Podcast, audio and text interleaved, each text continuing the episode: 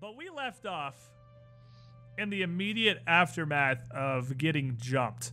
Some of our number pretty significantly injured still, and with Mercandus on the run. And seeing as, you know, we just kind of proved that he's responsible for basically all bad things that have happened in Yanmass in the past couple of weeks.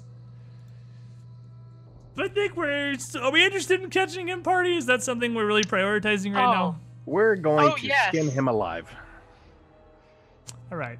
I'm gonna ask you to reel it in a couple notches. Neutral, good boy. But uh, yeah, we're, I we're pretty interested in chasing him down.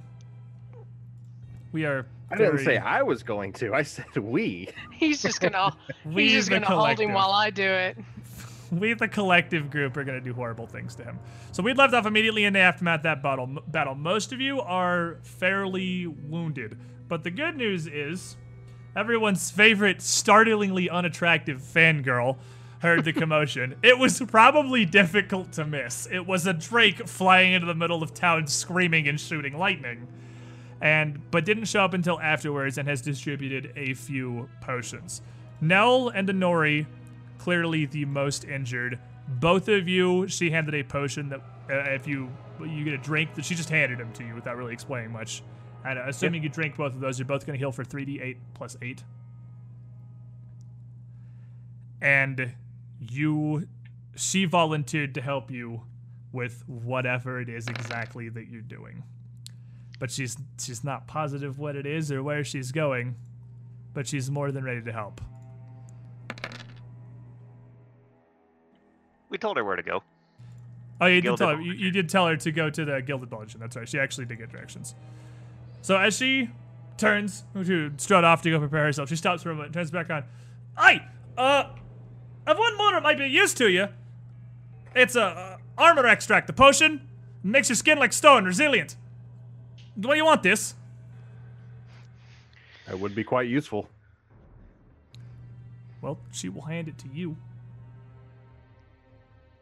And then turn around. I'll meet you at the Gilded Baldachin. Might take me a few minutes, but don't wait on my behalf. I'll show up when I can. All right, let's go. And we're No. off. So, uh, are you doing any further healing or anything? No. we'll I'm go. going to chug a potion as we start to move. Are you gonna drink? Uh, are you going to drink her potion? Not yet. Okay.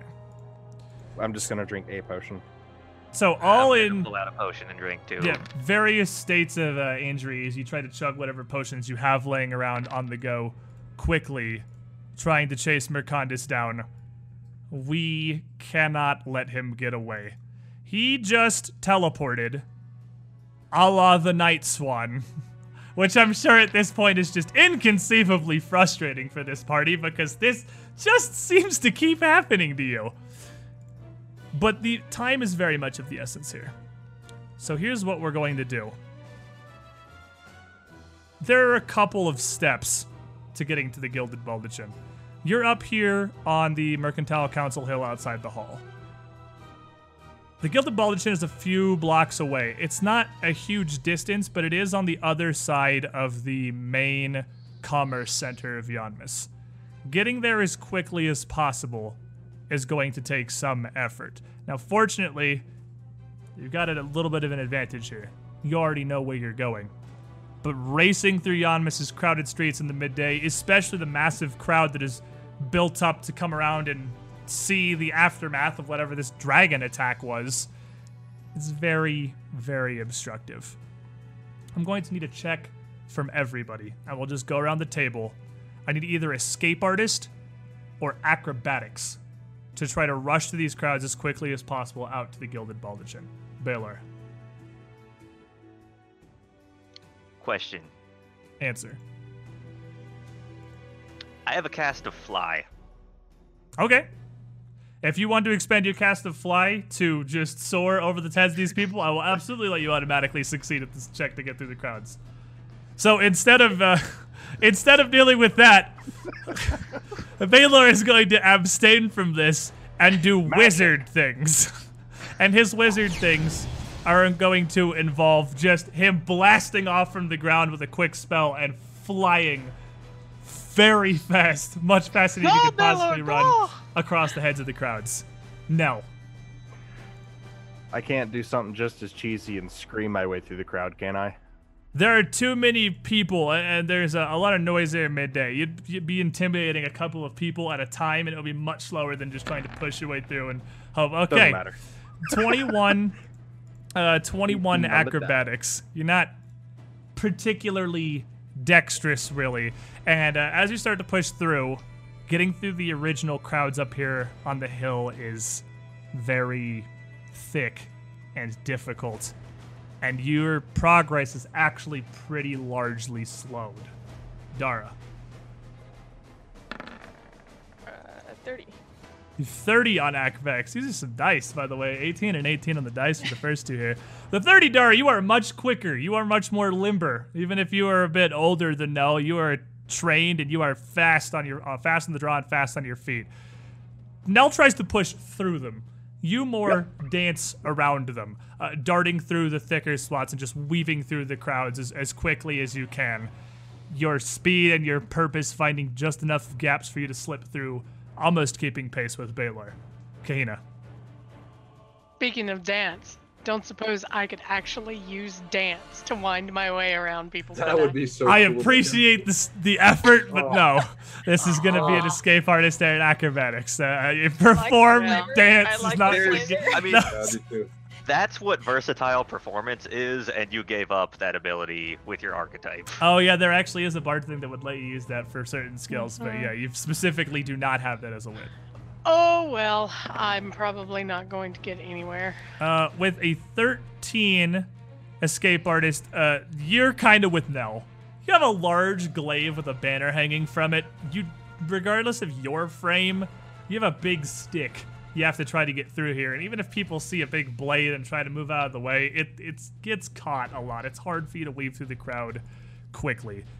You and Nell are falling a bit behind. And Nori, Can I Assassin's Creed this and climb up onto the rooftops and run that way?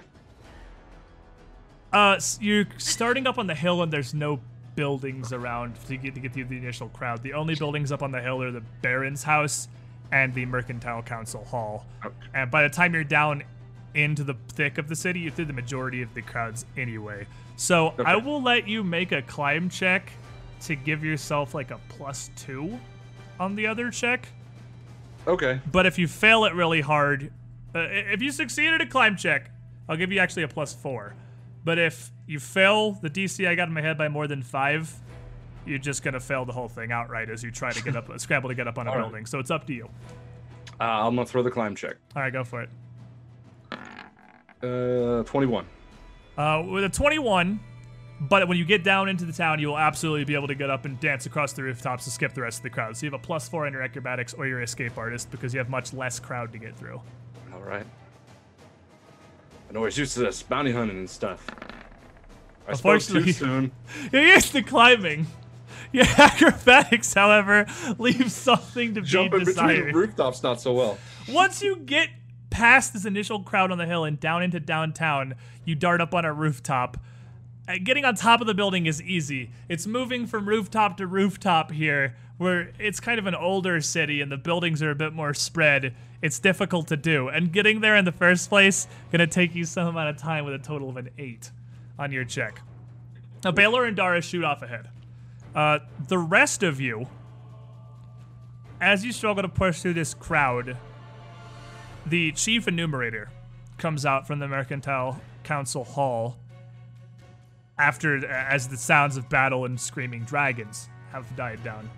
And he steps out, looks at you, isn't sure like eh, he's, he's got obviously a concept of what you're doing. You just talked to him in the Mercantile Council. Isn't sure what just happened out here. But trusts you enough and knows what you're after to signal aid. And with a wave of his hand and a word, Abadar and clerics throughout the crowd try to assist you in parting the way, uh, helping the rest of you get further ahead. Nell, this is enough for you to break through and catch up with Dara and Baylor. Inori and Kahina, you're still going to lag behind. Now, as the three of you approach the Gilded Baldachin, you can see this fairly large, it's more of a complex than it is a single building, taking up the far side of the square on the eastern edge of town. You've passed by it before. You're not positive where in here Mercandus is, or how exactly you're going to stop him. But as Baylor flies in and lands in front, and Dara and Nell rush up, before you can get to the door, you are stopped by uh, several people you don't recognize. They just appear to be random citizens. But one of them physically places a hand on Dara's chest, and as you go to push past him like you have the rest of the, the rest of your crowd, he catches you and looks at the group of you and says, I'm sorry, I believe you have the wrong establishment. I'm going to need a bluff, diplomacy, or intimidate check to convince the security to stand aside. Move. And Nell with a 25. Nell heard the word intimidate. you heard the word intimidate, I heard the d20 at the table immediately. No delay. and he says, Move. And the security guard shakes his head. I'm sorry. I believe you may be looking for more conventional boarding. And you hear a voice behind you. I believe the man knows where he's going. Step aside, lad. They've business. And you turn around and you see, this time, a familiar face. Erdmund Navin, the old Oh, man that you saved from the Sanguine Brothers slaughterhouse. With a stern look on his face, stares down the guard. And the security looks at him and looks back at Nell, looks back at Navin, takes his hands off Dara and steps aside.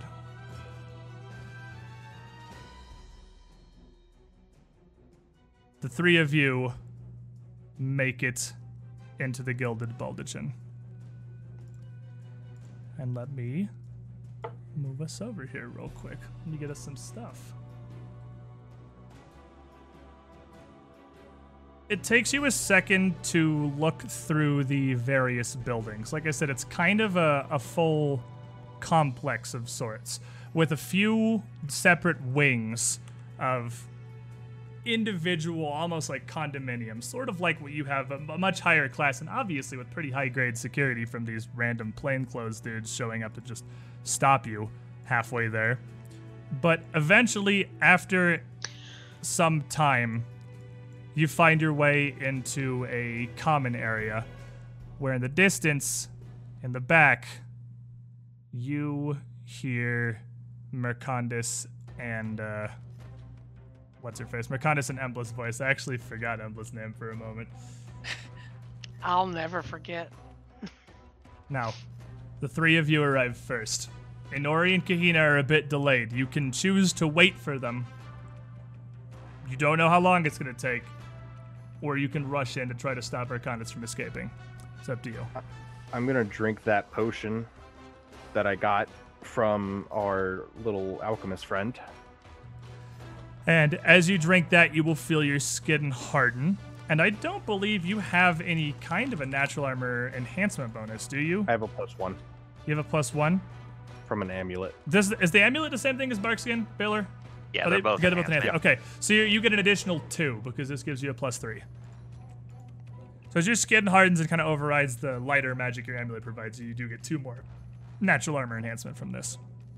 As you head inside, the entryway of this area seems to be a common room, uh, almost like a very upscale tavern where several patrons are sitting around in their own groups, about as far away as they can get from each other at different tables, all of them dressed in fairly exquisite finery. And if you immediately see Mercandus, are you going in immediately or waiting? Going in immediately. Get him. So the three of you move into the room. And uh, inside, you see one waitress behind the bar. It kind of furrows her brow a bit, seeing three people, well, two people in armor and a friggin' wizard, stomp into the room. One of them in literal full plate, with I imagine his sword I'm wearing out. the mist mail. Oh, the Miss Melrex. Your full face gets repaired. Wearing the, still pretty heavily armored. Uh, Dara with a chain shirt. Uh, I imagine your weapons are probably out at this point. Uh, burst into the room. Uh, I'm sorry. Can I help the lot of you? I don't Not- recognize you from the list. Are you guests? We're I'm gonna guests of hold up Earl my hand. Mercandus. With the ring, the signet ring we got. You hold up the Baron's crest, and she See. puts up her hand. I apologize. Can I get you a drink, or are you looking for something else? And at We that, found what we were looking for. We apologize. you see a fairly large, not large like fat or rotund, just maybe six eight woman, massively built, with a huge two-handed, almost like a cartoon flat mallet in her hand that looks like it's a solid brick of iron. And she looks on the corner and sees you, raises her hand and turns back. They're here! I need you three to roll me some initiative.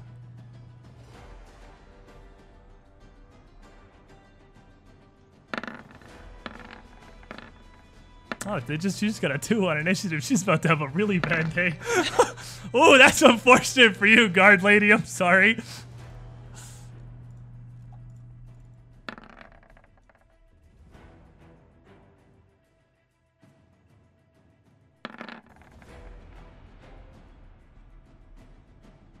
Um, I don't think we were supposed to see that, but I don't know why that one didn't GM roll. Oh, because there's like 17 billion of these. I see. There's a whole bunch of different ones, so this one is not. I'm okay with that on initiative because it means I'm not going to say anything else. But obviously he's here. Alrighty. So as you come in the room ready, this as is fitting, as the three of you pour into the room ready, and they just barely notice you're here. The all three of you are first. So Dara, you're going to be up first. Nell, you're on deck. Uh, I'm actually gonna wait until after Nell goes. Alrighty. So because then, he, he was the first one that charged in the room. I'll be right after him. all right, Nell, So- then you go ahead. what direction did we see Mercandus? Oh, you haven't seen Mercandus. You've just seen Oh, one I thought lady you in the said we saw hallway him. down to the stat. Well, for the die roll because the die roll went the chat for some reason. Uh, you just see this one lady with the huge mallet in the hallway to the south uh, that winds, winds around behind the bar and kitchen. We heard There- him, right? You would have heard him coming from that same way to start in the building, yeah. Okay, then I'm going to move all the way to that hallway directly in front of the hammer, I guess. Yeah, that's the the large hammer woman. and I'm going to intimidate and just say, "Let us by if you want to live." All right, give me an intimidate. All right, what is your a 23? She is shaken, but just. She is a very large woman with a, several inches over you and a huge mallet, and she's a little unsettled by your complete lack of fear of her. But that's about all you got going for you. All right, Dara, you're up. Baylor, you're on deck. Okay, I'm going to five foot step. Uh, I'm going to step forward, level my crossbow, and aim for her arms and try and make her drop her hammer. All right. So as you lose a bolt from your crossbow and a fight starts to break out here, and Nell kind of closes in, a lot of the various citizens in here start to realize that, well, bad things are happening. They're pretty unhappy with the situation, but they're not sure how to react. They don't immediately all get up and run away. It's like they're in shock that this barbarism is happening in front of them. Uh, but a 29 will most definitely hit her. Okay, and that doesn't actually do any damage, but it drop, makes her drop. But yeah, she drops her she drops her hammer. So I'll put that. Alrighty, Baylor, you are up, and then it'll wrap back around to uh, Nell on deck. I'm going to yell out to the room, you may want to leave. and And as actually- you yell that, a woman sitting at the table in the back, like, "Boy, do you know who my father is, I'll have you in chains, young man. You an elf? Like offended that you would tell her what to do. Not even responding. I'm actually gonna run up right behind Nell. And his armor's significantly lighter than it typically is. It is much lighter than it typically is, yes. He looks like a man who could use a bit more dodge in his life. Okay. And so with the spell, which you guys you guys know the drill at this point with this spell. We know how this one goes, right? We're all we're all in agreement. We're all in agreement that uh the sound you are about to hear is a cat and definitely not in any way an eagle. Imbue him with the dexterous speed of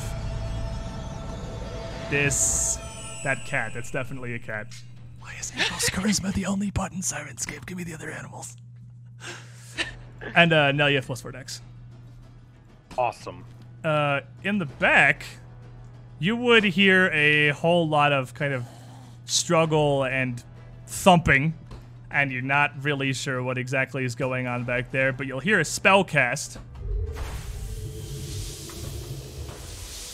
And then you would hear a lute start to play, just as Embla had done when she ambushed you with the Bravos before. And as the sounds of the lute spill forward, the lady in front of Nell looks invigorated. And this one is gonna hold because she's kind of stuck in the back. And you hear Mercandus's voice. I see. You finally made your way here. The heroes arrive just in the hour of the city's need to do what I'm sure they think are the righteous, holy deeds. His sarcasm and as he continues into this performance, you feel almost a familiar feeling, like what Kahina gives you with her performance, but in reverse. Everything Kahina would normally give you as a plus two, you have as a minus two. As his scathing satire, enhanced with his magic, weigh, physically weighs on you and drains your ability to fight. Where is he? Because he also, I think that's pretty much all he's doing right now. Where the. Why can't I find him? Oh, why is he at the bottom? Because I have no organization to how I do things. And then you hear him. Is this a potion or a spell for you, my friend? I guess you wouldn't really hear much of anything because spoilers, you drank a potion. Never mind. this woman here in front of Nell is going to bend down and pick up her hammer. She sees you're wounded. She's not afraid. You get attack of opportunity. I am absolutely going to. I haven't fought defensively, so that's normal. Dude, this is just a regular swing for you. Which minus two, right? My regular swing minus two, yes, from Mercandus' performance. He has Nega Bard performance. Uh, so with a 28, you strike her as she's exposed, bending down to pick up her mallet, and she doesn't appear to be wearing much in the way of armor. She has like a leather hide pelt across her, almost like a costume more than an outfit, uh, more than actual battle gear. But you hit her for 10 damage. And she picks up her mallet uh, with one hand and just holds it off to the side, roars at your face, and just leans forward and tackles into you full force. Uh, you do have combat reflexes, so this does provoke again. What did what what's she doing? She's bull rushing you. oh, uh, I can stand still that, can't I? You can. She still can bull rush you. She just won't be able to follow you. Oh well, then never mind. I'll just Because you can bull rush, you can launch them at 15 feet and not follow them. But you could if you want. It's no, that's only if a move. It has to be movement provoked, so you can do that either way. So go ahead and swing your sword. Yeah, I'll just swing again. And uh, 21. with an 18, that one is going to whiff by. No, that's a twenty-one. I. I oh, the first one, right? Yeah. Okay, never mind. I, I, I saw this, the bottom one. Yeah, that rolls both. Uh, 21 will hit her, Consistency. and then she takes as a penalty to her bull rush.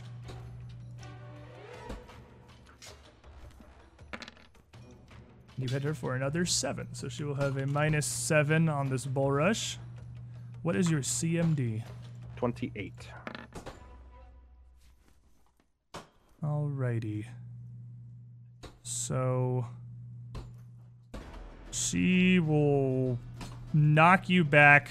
Uh, she only throws you back five feet. She pushes you away from her, from her and stands up. Just kind of wipes some of the blood off herself with a smile and puts her other hand on the hammer, ready to come do stuff to you. Barreling around the shaken. what? Including shaken, just making sure. Uh, it was three above you, so it'd be two above you with shake, or one above you with shaken. So yeah, you still uh, get knocked back Okay. five. She almost ended up knocking back ten feet.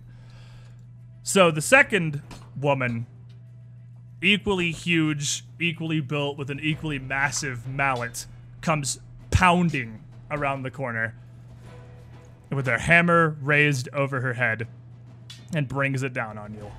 What is your AC? 31. 31. And she's got plus two from Mercandus' performance. 31 with your mist mail on, and you're not fighting defensively? Correct.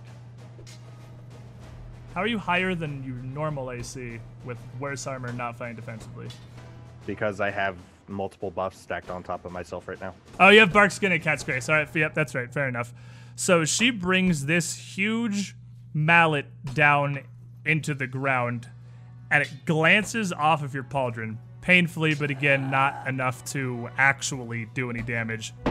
And her mallet thunders into the floorboards, cracking some of them. This seems to be the wake up a lot of the patrons need to maybe start moving away as they realize that doesn't matter what they say. There's a fight happening. And at the start of the second round here, Nori and Kahina, hearing the sounds of battle, make it to the door. So both you two go and roll me initiative.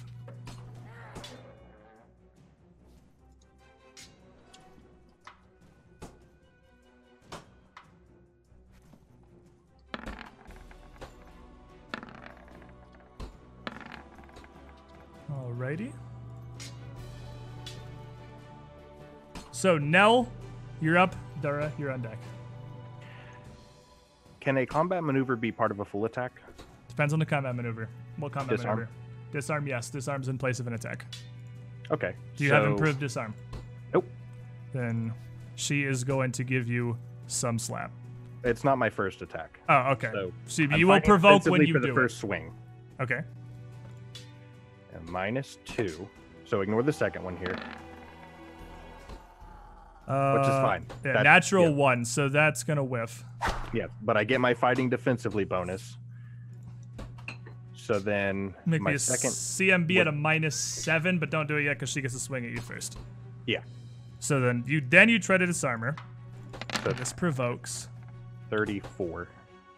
And uh, once again, her massive mallet slams into the wall next to her, crumpling the wood, uh, wooden post inward from the force of her blows. And then disarm at a minus seven. Minus six because I have uh, weapon training. All right. And with a 17, you do not even come close to uh, even jostling her weapon at all. Uh, Did you I swing, fail by more than 10? you failed by more than 10. I drop mine and that's it. Yeah, you drop it. And as you try to wrench it, she turns the hammer around, and has such momentum, it actually whips Coriana's blade out of your hand as she brings the hammer back. Uh, do you want to move anywhere? Uh, no. Dara, you're up. Kahina, you're on deck. Okay, I uh, have a pretty good shot at this woman because she's so tall, hovering over Nell. Uh, I take out my three crossbows and just aim, and uh, She does still have cover from Mel, but it's true. But um, yeah, I'm just going to uh, shoot at her. all right. Gonna loose the, the classic three Minus two. at a minus two, yes. Well, two of those are going to sail by, but one of them is a 19 on the die, which is a crit threat. Okay, and then I'm going to uh, do my one one reroll for crit threaten. All right, so you uh, you get to roll two d20 for this. Yep. Part of the power of Dignity's barb. Oh. Uh, but you got 18 on that first one. You're good. Two of them are gonna miss, but one of them is a critical hit. Okay, so I roll a crossbow damage three times. Three times minus two each. Okay. All right, so the first one is eight. All right. and 10, We got 18 total. and then 9. You hit her well, with a solid crit for 27 damage as she flips the sword out of Nell's hand and she recoils back a bit, reaches up and doesn't pull the bolt out. She just snaps it off with a grunt before resuming swinging. Is that it for you? Ah, yep, that's it. All right. Kahina, you're up. But actually, who has the higher initiative modifier between you two? Because I just I'm realized pretty sure told it's her because she's got a bunch of stuff towards it. All right, Kahina, you're up. Baylor, you're on deck. You're muted. I come running in the door, just screaming Mercandus' name. Mercandus! It's time that you pay for all your crimes against not only Yanmass, but against all of Taldor and personally me. And I immediately break into feeling the aura of just ugh that's around that he's started and it's like not today and just start my uh describing nell and uh the beautiful hit that dara just threw off and so everybody's So you're now even keel even. now Yeah, as she starts performing, it almost perfectly counteracts the effect that you're feeling from Mercandus. Uh, she totally neutralizes it. So now you are all neutral. Which is interesting. That's an interesting situation. Baylor, you're up, and Nori, you're on deck. I'm going to see that Kahina has run in and wait to see if Inori is right behind. Alrighty then, and Nori, you're up. I'm gonna come bursting into this place all winded and such, because that was a long run. And A little out of shape. it's been a minute. She does a lot of lifting, not so much cardio. Fair enough. Um, It's all that kale weighing you down. Yeah, more. oh, and I see you guys back to the, the kale again. Uh, I get into the room and take a quick ass- assessment of what's going on here. I see my buddy Nell in combat. Uh, from here, would I know if I could? I'm going to try to fire an ice beam at the one he's fighting. Okay. Yep. You can. Uh, you can certainly do that. So you come in and take an opportunity to throw a spell, and give you that attack roll. Huzzah! Oh my god! Uh, so with a 13, with the cover from the uh, the battle being stuck in this hallway here, and you have to try to arc it around Nell and honestly pretty much your entire party between you and him. You, your ice beam just whizzes over the top of all of them, uh, connecting with the top of the wall back at the corner behind where the two massive strong women are coming are pushing through. Well, Uh, but you get two on this, right? You have test the wind. That was my tracer round. And we're gonna try another one because I do have a second. This one's gonna be good though. And that's not what I wanted. That's to roll. blurred. Try it again. You turned the dice invisible. It didn't roll anything. Bam. That's And even with a nine on the second one on a hard one, both of your ice beams, they're just a little too far away and there's too much rabble in front. It's too much of a pitched battle for you to get a good mark, and both beams just hit Because I'm different so out of parts breath. I mean, the- Uh, well, you, you just ran all the way. You're like, you guys are really fast. Man. right. Baylor, you're up, and uh, Nell, you'll be after all the enemies. Going to step back slightly away from this corner because there are angry women coming around it. And sorry, Inori, you didn't get close enough. To pull out a bit of Is it licorice root? I believe it believe. was licorice. Pulls out something.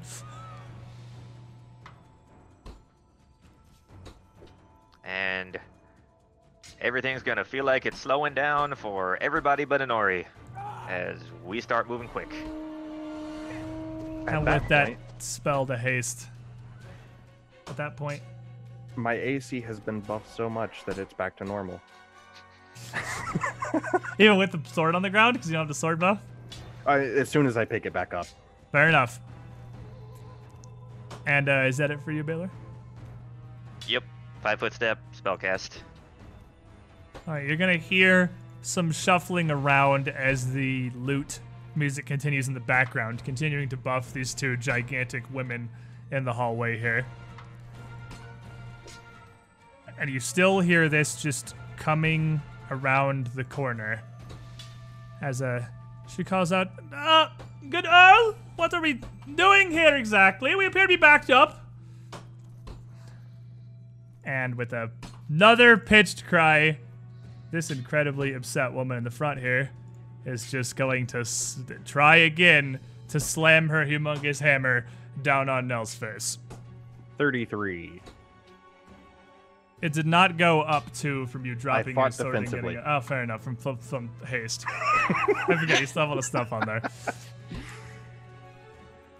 I'm keeping fair track of my AC. What's your CMD? 28. 29 with uh, haste. Alrighty, so she is going to swing her hammer once. Uh, that is going to connect, actually. And this massive mallet is just going to collide with you. And you are going to take one, two, three, nine.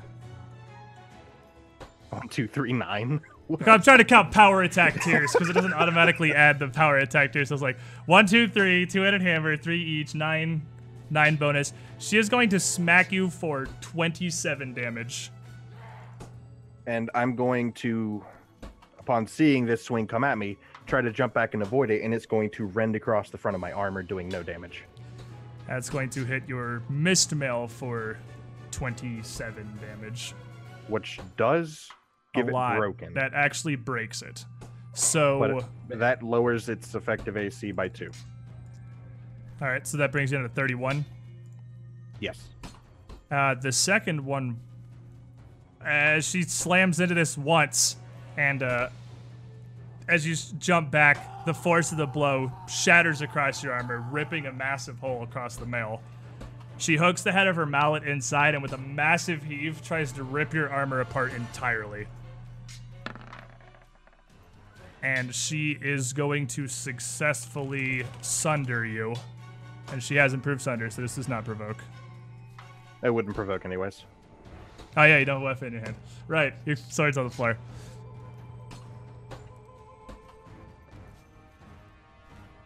And that's just uh, gonna do damage again, but your full hardness applies this time. So she is going to do another 24 damage to the mist mail. So that breaks it, breaks it. So with that, with the we have first slam and then a rip of her uh, hammer, the mist mail splits apart completely, shattering off of your body and leaving you unprotected.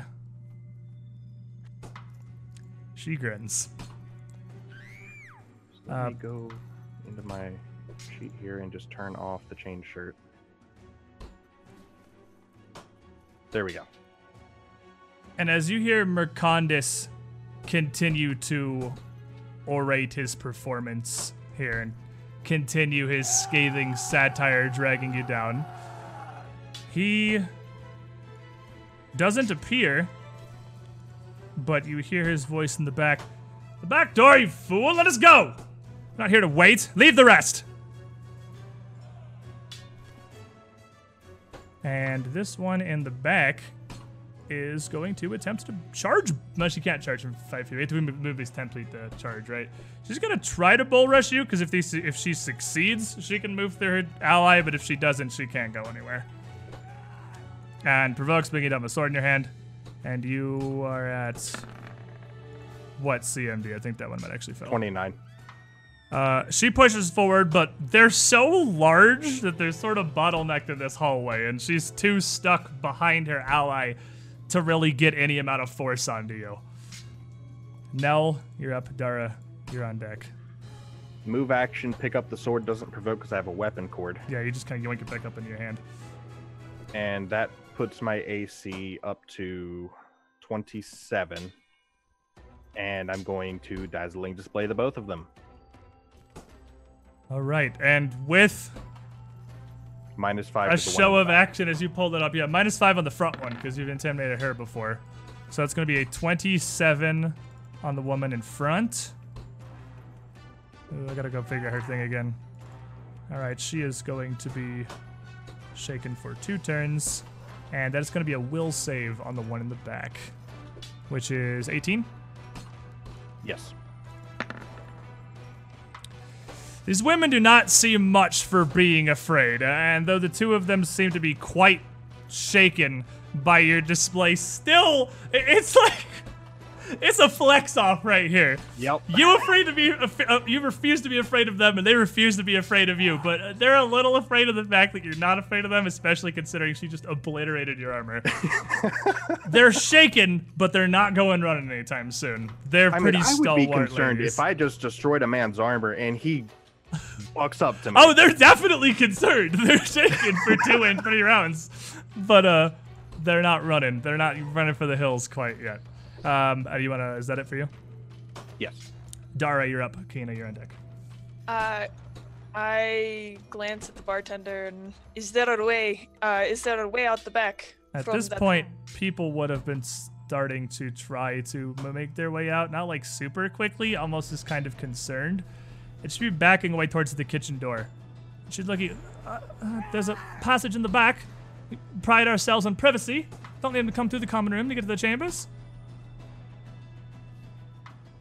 Uh, okay. So did that take my standard turn to ask? No, that? that's just quick. You can do that. Okay, okay. Uh, I will level uh, at the w- same woman. I actually am pretty blown away. This woman just ate this arrow, no problem at all. So you see they're So I'm not gonna- afraid. She is not not afraid at all. So I'm going to uh, try again. Three shots, but extra hurty this time. All right, with Um, another series of blasts. Oof. A 12, a 14, and a 12. Oh no. are just going to be a bunch of bolts sailing by, glancing off of the walls and their hide armor.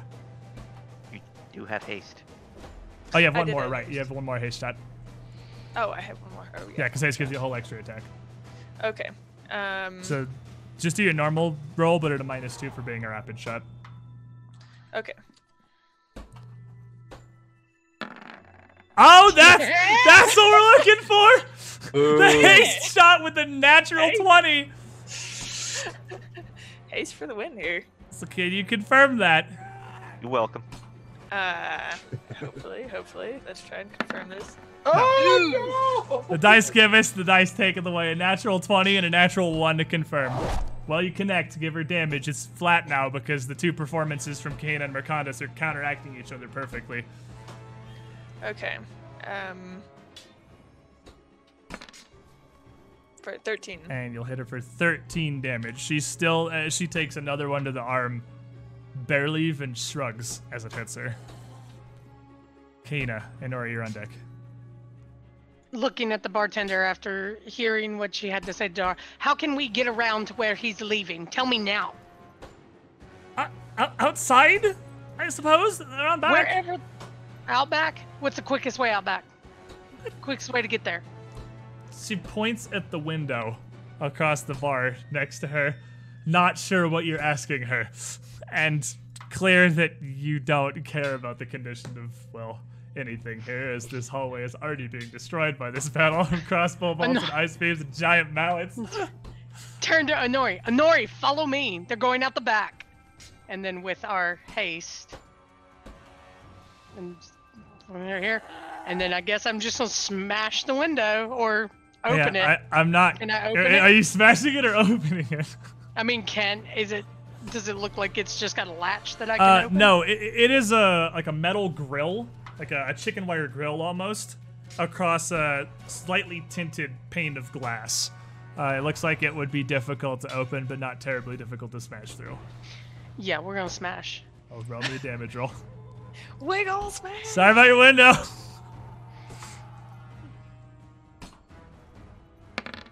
Ooh. That's a 10 on a d10 with 13 damage. You raise your glaive and just bash your way through this window, rending through the mostly decorative metal mesh and blasting this open. Inori and Baylor, you're on deck.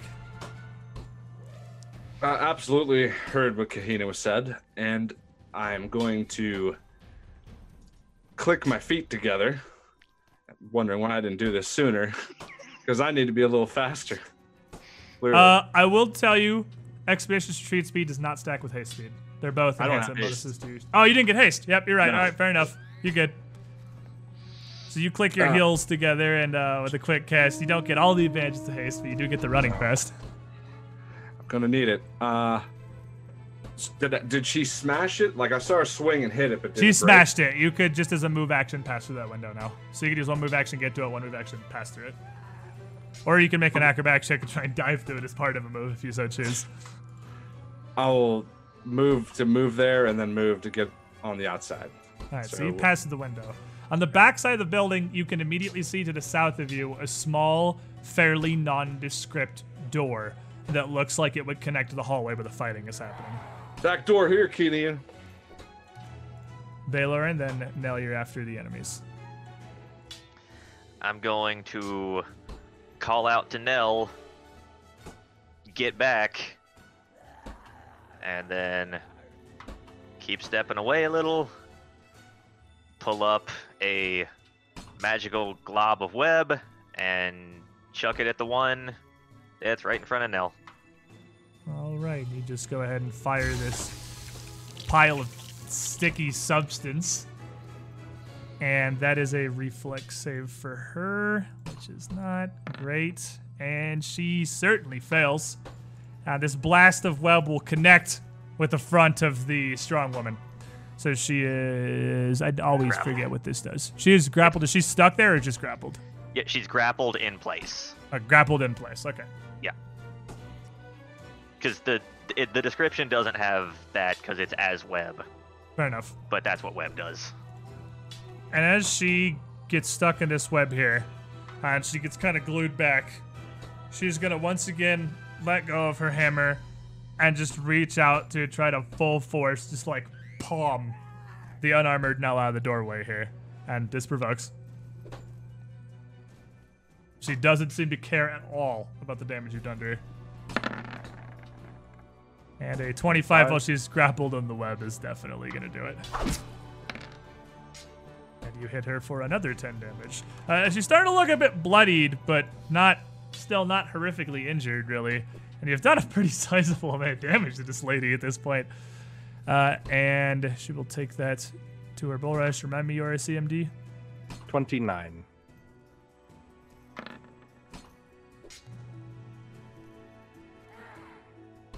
And what does she have to?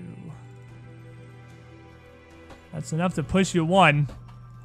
She can't follow it because she's stuck there, but she can Even push. with all those That's penalties. with the her. She does one thing, and that's swing a giant mallet and con. What do you think her strength is? Just out of raw curiosity, because I'll bet you're very wrong. It's actually pretty close. That's it's around there before rage. So, um, Yeah. Yeah. and that's that's all uh, she's gonna get for right now. And uh, I, just kind of skipped Embla because she's still just performing, and you can't, you're not sure what's going on in the back. Uh, but you still see hear her lute playing in this back hallway. She doesn't appear to have disappeared or anything yet. And Nori, you are going to see this door open and hear Mercandus's voice come out of it as he continues his counter performance. The bodyguard in the back now can't charge because her friend is in front of her, but she can walk through and try to whap you with a mallet and see how it goes.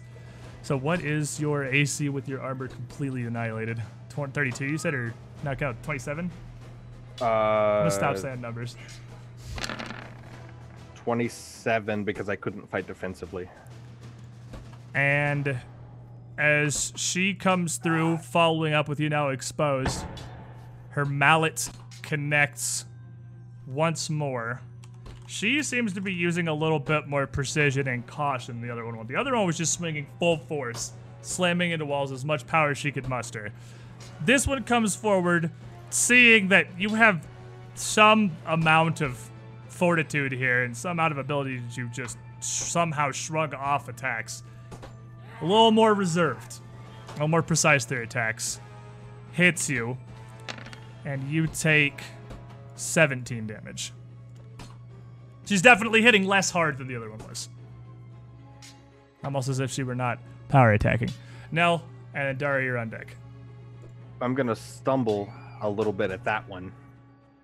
Getting hit directly with no armor between me and the blows does not feel good. And you're still injured from the stubble attacking you, so you are now very, very damaged. And I think what I'm gonna do is I'm going to five foot step over to keep myself between my allies and my enemies, and I'm going to full attack. Fighting defensively.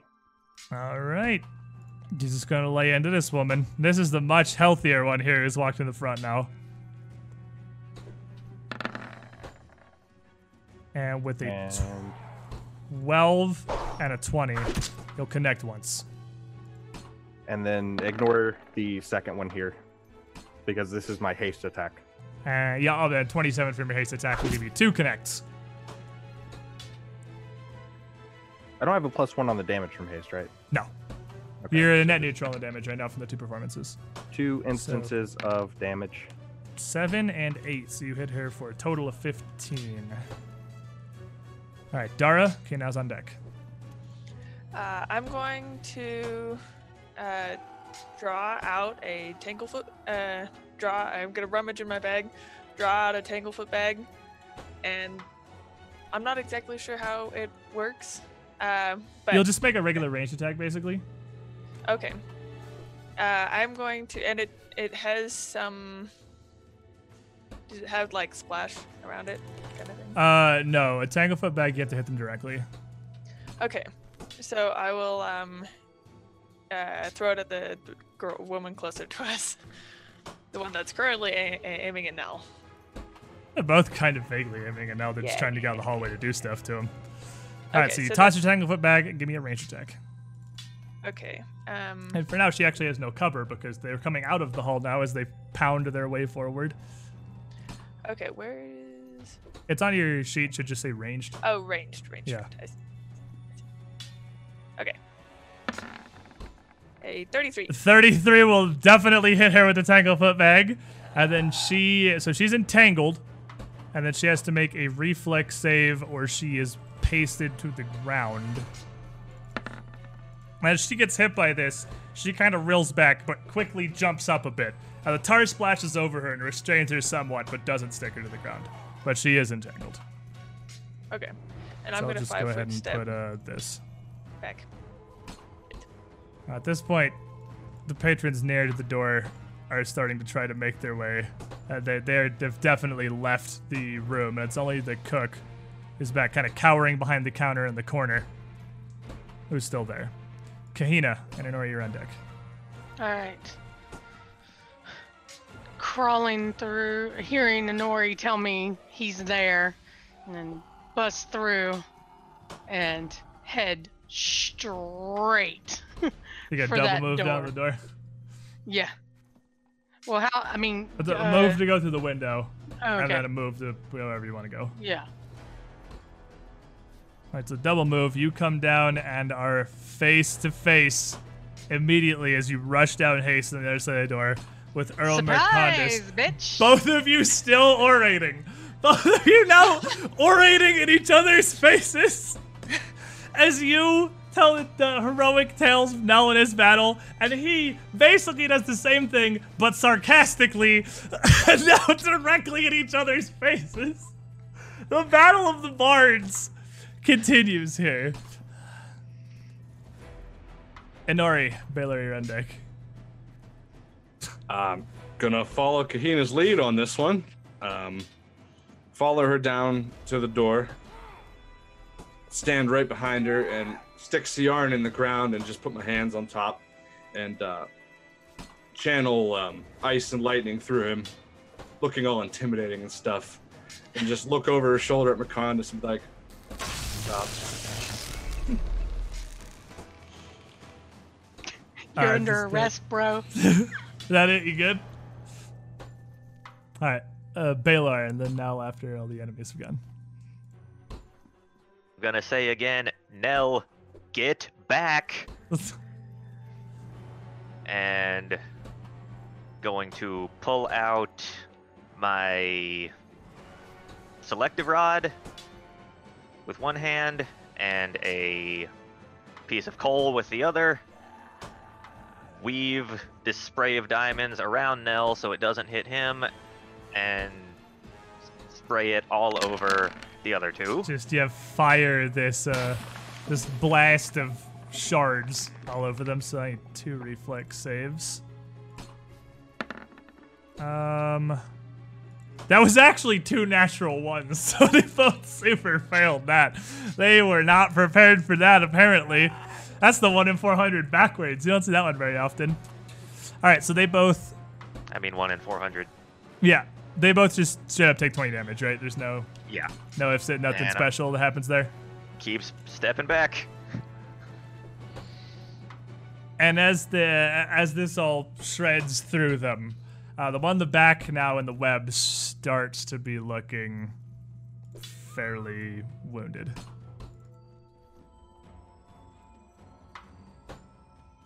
You hear Embla's voice emanate out from right behind Mercandus. Ah, uh, they found a back door. Tell me you have a plan, please.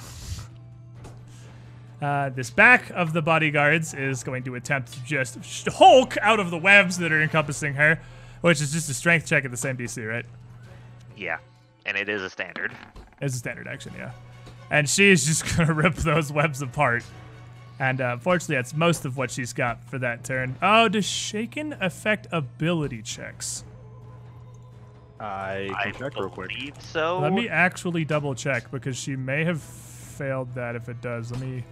I know it's skill checks. It does affect ability checks. Nope, she's still stuck in the webs. She Value. just just barely doesn't have this. Like, she pulls at them and rips a bunch of them off, but yanking at this can't quite free herself in in one go here. And uh, Mercandus pauses his sarcasm for a moment, says, Can't say I'm surprised. Always got the feeling I'd have to deal with you personally. And well aware that you're wielding a gla- glaive and aren't threatening him, and Inori is wielding a sword and isn't threatening him, isn't going to bother to cast defensively. And is going to cast a spell. And as he does, he splits into a series of mirror Would- images. That Would a wrist surround him. launcher threaten? No. You need snapshot. Yeah, Snap. if you had snapshot, but that's it. That's one per three caster levels, and he is okay. I figure out how many he actually had here because my mirror images is an auto roll, and six clones of him appear, cluttering the doorway with him. And he steps. Uh, he's actually gonna stay right there. He's not gonna step back. He is gonna continue performing now. The second bodyguard I see. 10, 20. No, she's just. She's. It's time to kill the man. She's gonna swing her mallet at you again. It's time to flatten this idiot. She is tired of this. And what she's actually gonna. No, she's actually had. She's hit you once. She's had success hitting you. She's gonna keep swinging. What is your AC? 27. So with a 27, one of the swings is going to whiff by, but then she's going to bring the mallet around and slam it into your chest once again, dealing, uh, and again, exactly 17 damage. So that will knock me out. And with that, she'll slam Nell to the floor out of the way and then five foot step up towards Baylor, grinning. What now, wizard? Okay, so death saves in second edition changed again since the last time we did them, and I'm gonna try my best to remember from the Delve at PaizoCon exactly how they worked. I'm pretty sure it went from a con check to a fortitude save to the final edition of it is literally just roll a d20, and it's just a flat 50-50 whether your dying goes up or down. And with a 12, you will stabilize. And I believe that brings you to zero question mark maybe it's questionable to try to use rules that don't exist yet that i'm trying to remember from playing a sample game one time at a convention but you know here we are doing the thing because i do like two e's death so much more than one e's i want to pull it in immediately uh, da, da, da. you are at 1 hp and unconscious so you're not dying, you're stable, but you are still unconscious. Dari, you're up. Kahina, you're on deck. Okay, I'm gonna five foot step. Uh, does it matter that I'm five foot stepping through a chair? No, the tables will obstruct you. The chairs, not really. You can do whatever. on The chairs the bar stools Okay, I'm stuff. gonna five foot step. Um, I really narrow in my vision. I see Nell go down. Really narrow my vision in and try and uh, take this woman out. Maybe acid will be more effective. I'm gonna do Darn three it. acid bolts with grit on the first two. All right. At this point, you need her to stop being alive because they have malleted the front line. They're very large and angry. Okay, so here's Oh man. first two All right. are grit. So the first two will both hit. The third one will miss. You have the haste shot too. And the haste shot. Oof. The haste shot is also going to miss. So Okay. Two hits. Two It was your two acid bolts though, so that's good. Yes. Okay, so first one, damage 12. All right. Uh, second one, 15. and then 2d6 in the acid. Okay, let's see.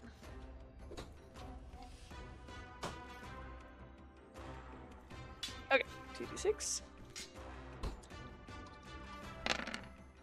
Is Oh, 11. 11 from the acid. Wow. And with that, she takes these two bolts and finally staggers back a couple of steps with this burning acid stuck in her. Makes that sound. Clearly enraged. Perfectly and just powers through it to stay standing. Wow. Barely. Wow. Okay. Kahina and Inori's on deck. Looking. I just laugh hysterically at the six of him that pop up and just. You're so pathetic! And just scream. And. You're so pathetic, Ree. And with a, a blast, your voice crystallizes and these shards uh, once again fly out across them, uh, or across them. Him And and, it's, uh, like yeah, just and- all the way down the hall. The invisible emblem behind him also definitely making a reflex save as you can see these shards colliding with something behind him. Uh, so he makes a reflex save. And as you do this and cast the spell and your voice crystallizes, he kind of almost just subtly turns around and the vast majority of it just blasts past him and flickers through some of his images and just, please. And then Embla, however, in the background, he cries out in pain and takes 16 damage. Uh, Uh, and I'm just gonna. well, it's reflex negates. He takes of the, nothing, actually. Huh? Uh, so it was reflex negates. He takes literally nothing. You hear Embla cry out in pain behind him, though. Five, five foot step. Inori, kill him. Inori, Baylor on deck. That Um, opening. That, And how as many images you, does he still have? he has, he doesn't do anything to his images. He still has six. There's seven Oh, of them in- total. He has So, seven. uh, as you step back, he looks at you. Please tell me you have more than elementary magic at your disposal.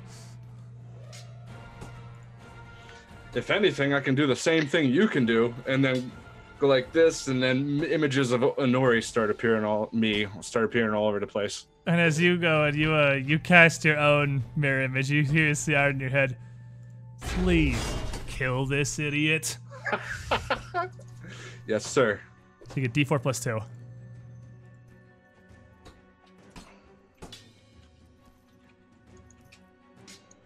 To actually okay, yeah. So you get five. Five of you show up. You get slightly less. it's not your mirror image slap fight. I'm okay with this. Um, and anything else? five foot step up to him. All right. Baylor and a Dara on deck after the enemies. How high are the ceilings in here? Uh, probably about 15 feet. That's like a, a standard tavern. It's decent. It's not like lofty or anything. Going to run over to the open window. This question concerns me greatly. I'm Taylor, no. concerned when he says that. Taylor, no. It's not the one you think. Okay, Baylor, no. You can't just keep burning buildings down. I mean, he can. But should he? what are you doing, Baylor? I am going to cast the much larger version of the webs that are entangling the other person. Okay. So with this sticky blast, what uh, what spell is it? Just web. Oh, it's just regular web, and You're gonna fill Yeah. a humongous area with Oops. this. Alright, let me get my little doodle tool here. Alright, so where are you webbing?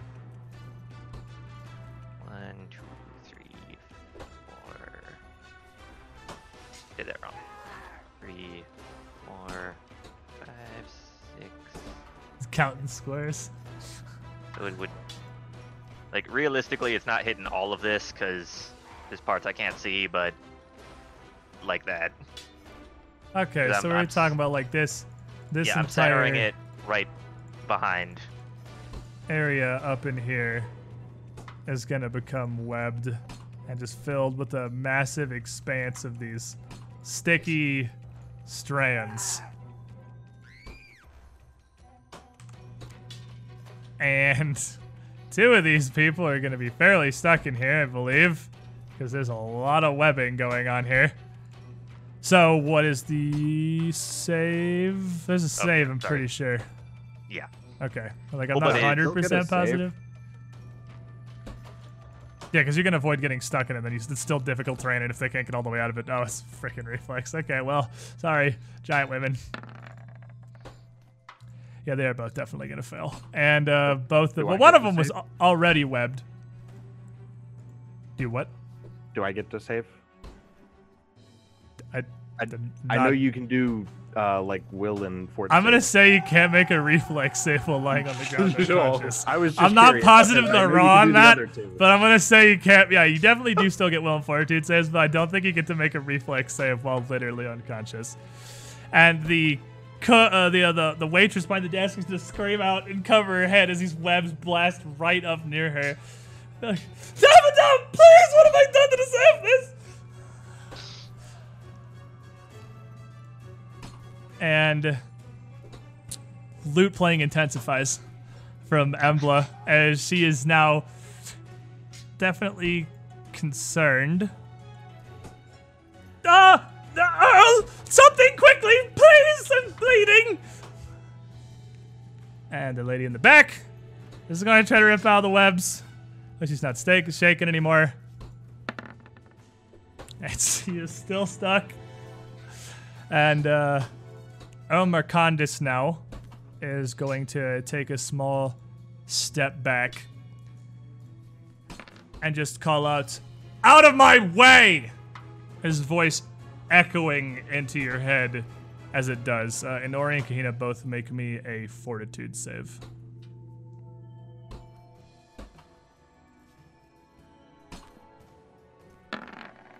Twenty nine. I don't think she's getting out of the way. She's not getting out of the way. Uh, with a 10 from Kahina, this shockwave of sound hits you, and you drop your glaive to the ground and are completely stunned. Uh, Inori, you feel this, and even like the, the vibration, just for the pure, pure power of his voice, shakes through you. But you hold firm. Uh, both of you take three damage. And this other bodyguard is going to try to. She's like grappled, just like Web, right? Just like the the bolt. Yep. She's actually grappled, right? So she's also.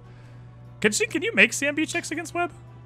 You have the strength out of Web, don't It, you? it's strength or escape artist That's what I thought. Okay, I was like, am I dumb? Should they have just been CMBing? But I, like, I didn't think they could do that.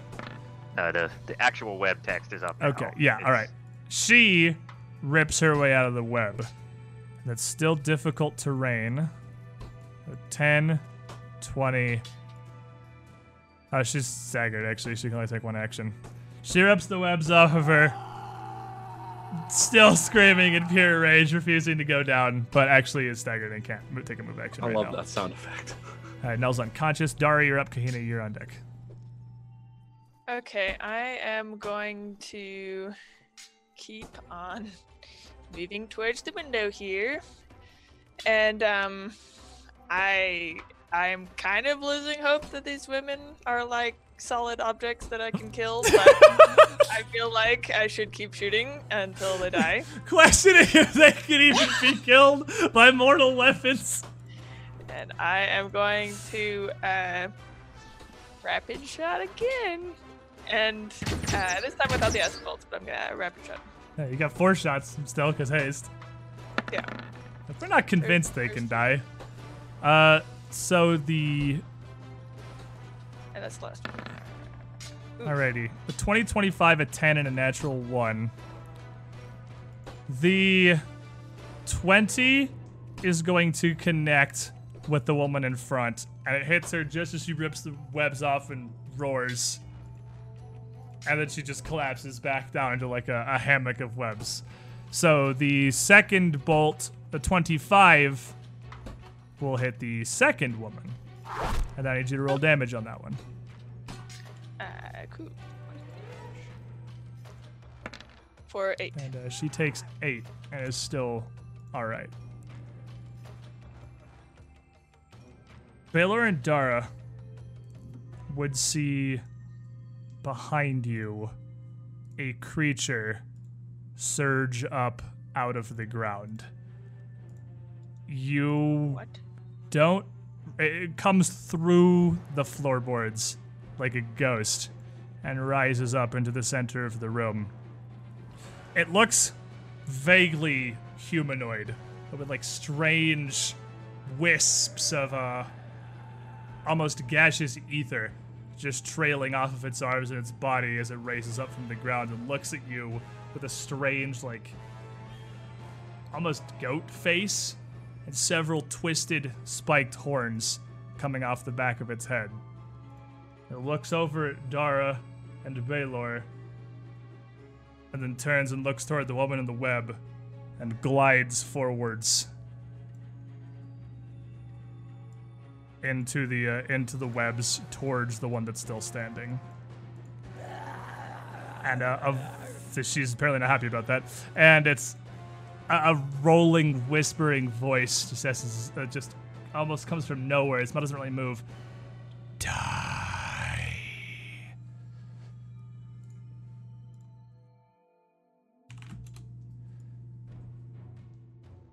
Kahina.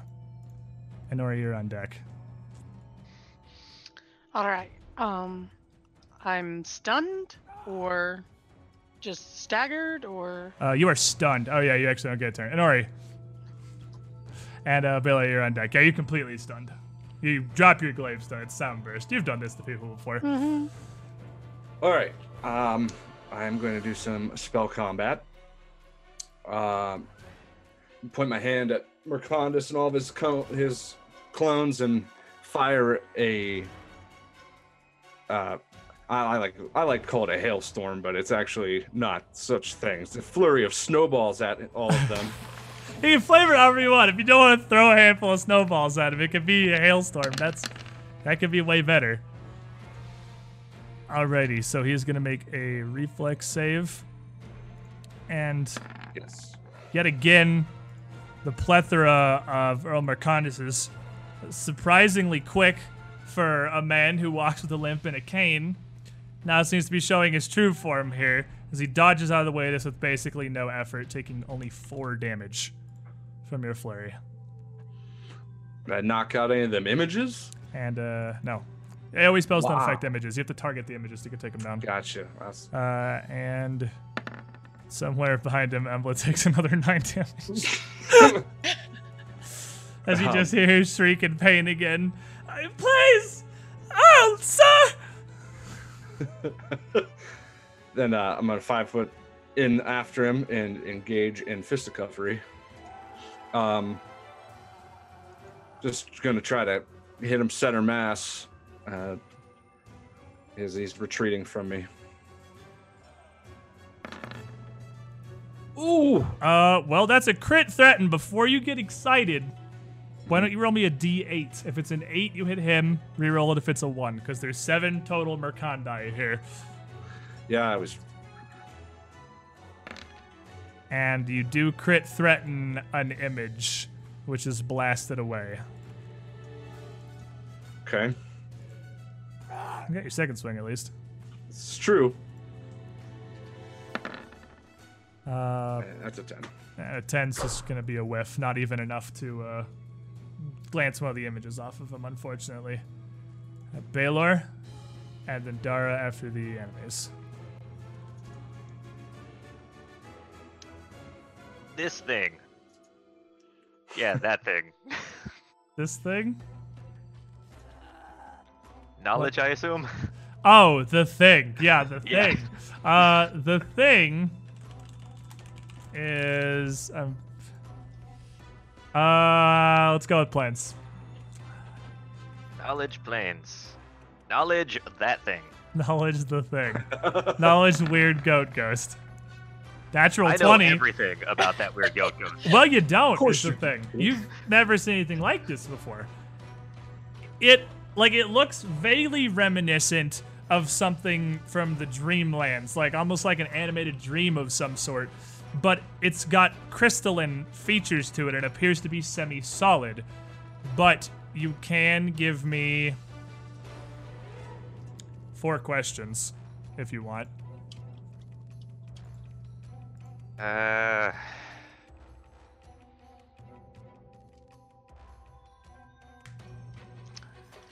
I mean, I it doesn't seem like it's going after us for Yeah, now. like you so- could just.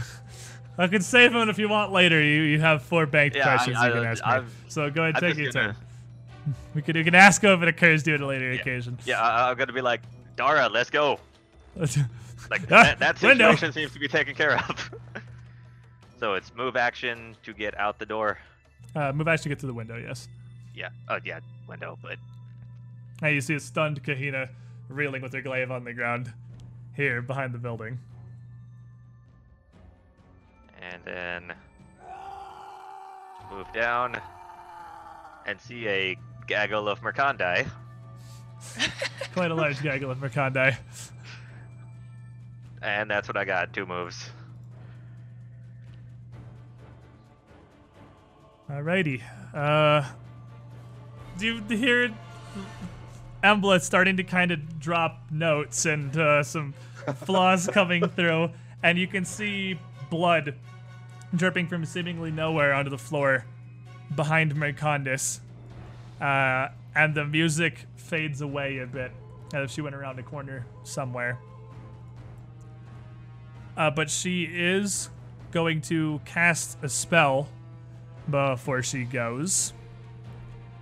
And I'm gonna make me uh, check here. What caster level does she need to spell your web? What's the caster level check she could overcome? Uh, I believe web is one of my plus one ones. I'm checking right That's now. That's why I'm checking, because I know you got some extra stuff if it's on like the druid list also, which I'm pretty sure web Yeah, is. it, it is one of them. Does a So, 24 dispel your webs?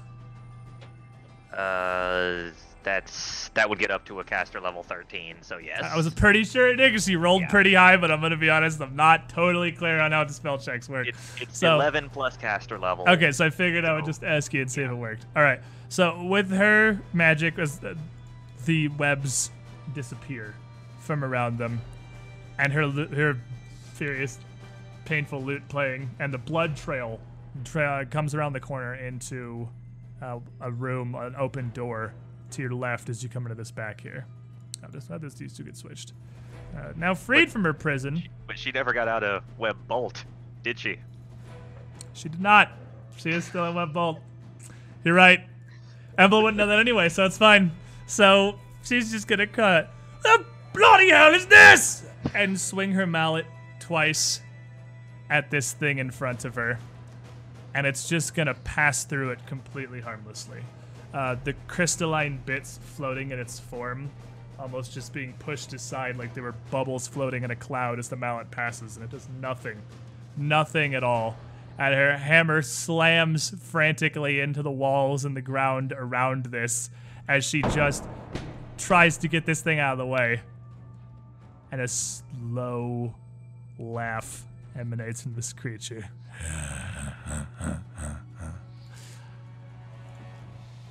Marcon is concerned by the noises that are happening behind him. He's going to five foot step back again. he's not sure what's happening, but he's not happy with it.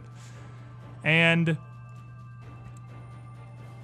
he is going to continue performing, somewhat a little unsettled now, but weave in another spell and another blast of energy that will emanate out from the doorway. Inori and Baylor, I need will saves.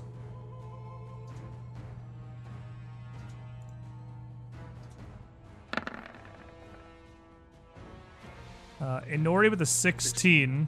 Already taking a minus two from his performance. As this magic hits you, you feel like a further, like uh, existential despair. Like this battle is hopeless. He's he's too powerful for you. You now have a minus four to attack rolls, saves, skill checks, ability checks, damage rolls. Is that in? Is that four more or is No, that? that's four total. This gives you another minus two.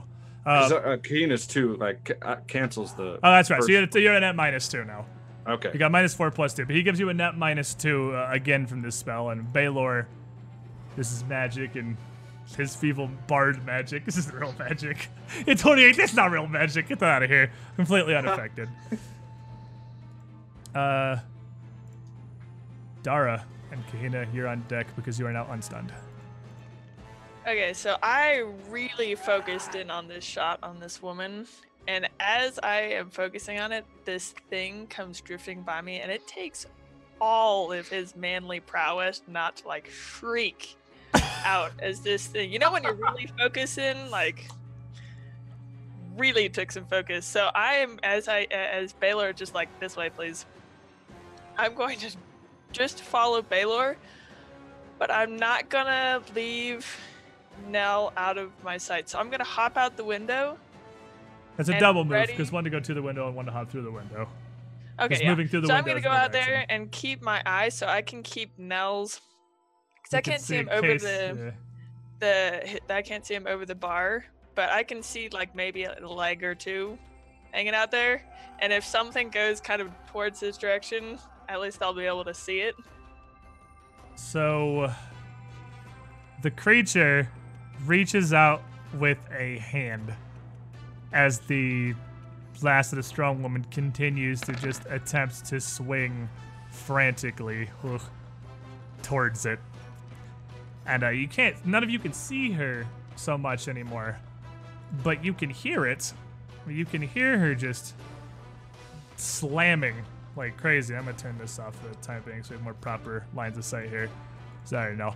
Uh, you can hear her slamming, and you hear this creature chuckle almost, and then her slamming stops, and those of you in the southern hallway can see an almost pale white pall over her full body as she falls backwards dead into the hallway. That's the last noise she makes before she dies. All right. Kahina, Baylor, you're on deck. Okay. Alrighty then. Her whole, like, all of her skin is almost milk white as she just rolls backwards, completely lifeless. Um.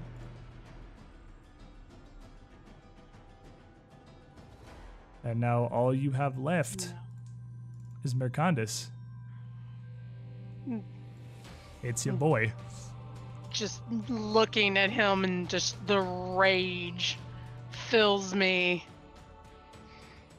And I focus in on him and nothing else. I just want to bring him down. And that triggers that. That is absolutely your campaign trait for sure. So you get a you have plus one uh, attack and damage on everything versus him. Mhm. As you literally, your Kahina's backstory is hating this man's existence. Yep. Um, and I'm going to cast through my song. If it'll click. What is it? Oh, give him a. Uh, What are you casting? Says- Just, just tell me what it is and see if we know what it does. just- You're pathetic. You're nothing. You're nothing but Py- Pytherius's little errand boy. I will deal with you myself. And let me see, what is this? All right, another thing's his buzz too, so just a will save. You're angry. You cast this spell, wave this magic, but he seems unaffected and still fairly unimpressed by what you're bringing against him here. Inori, Baylor, you're on deck. I'm gonna yell out "Wait" to Inori. I will wait. All right, Baylor. He's still staggered though, yeah. Oh yeah, he's staggered because uh, you still stagger on a successful save. So he, he does stagger. Uh, like he slows down, but he powers through it. I'm going to focus and try to see myself succeeding at making all of these images disappear. It's the spell time. All right, so 11 plus caster level. There's his caster level. He has no bonuses to that. All right. And I'm using my once a day roll twice, take better result. Okay. Give me that dispel check. There's the oh, one. Oh! I don't even need it. Oh! Yeah, that's a natural 20.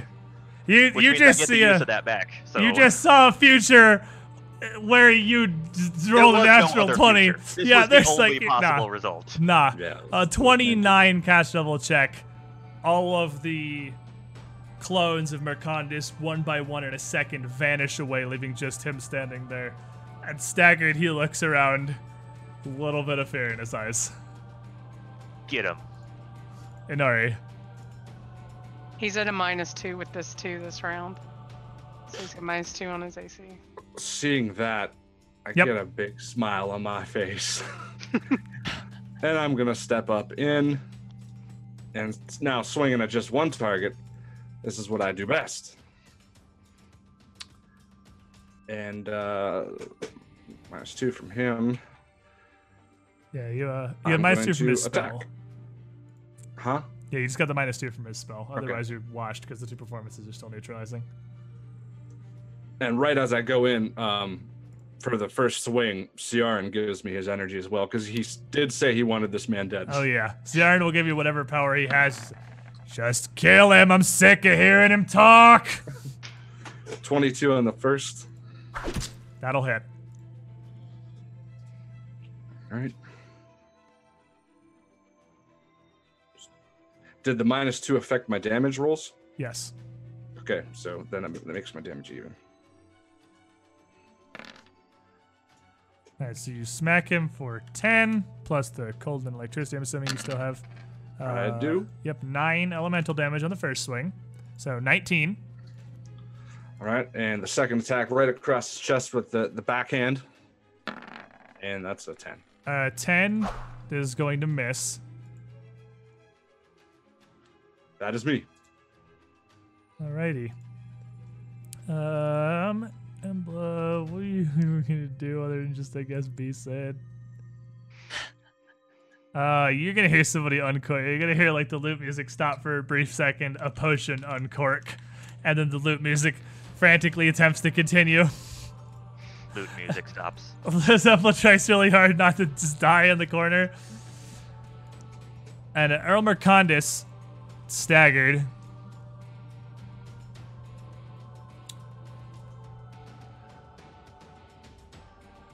He is gonna start swinging at you with his rapier. Just jabbing out, dueling. You are now dueling him in this hallway. Uh, a sword fight that maybe you did not expect to have with this man, but here we are. He's making a big mistake here. Yeah, you, you're having a sword fight now. What's your AC? Uh, 22. All right, 22.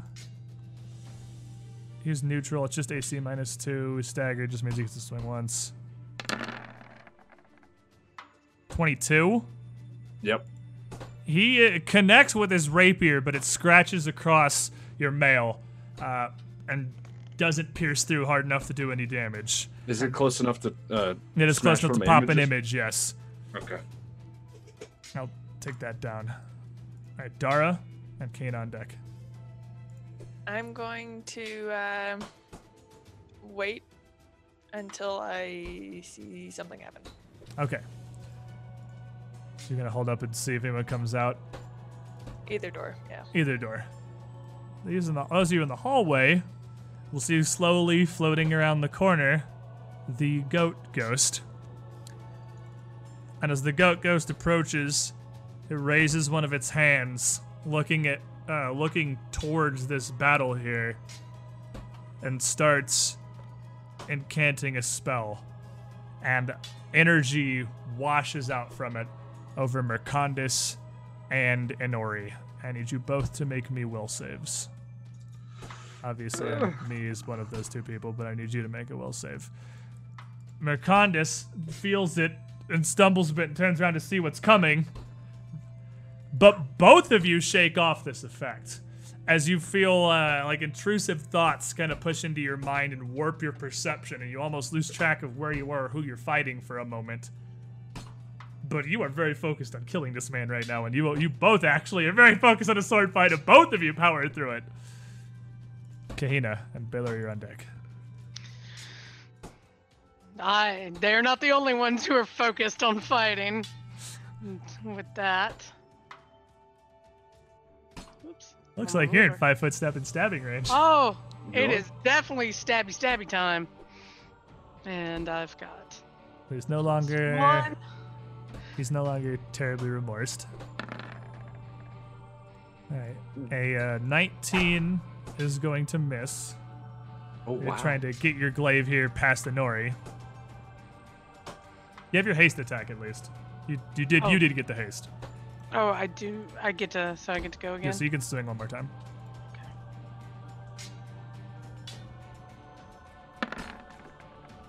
Uh, Ooh.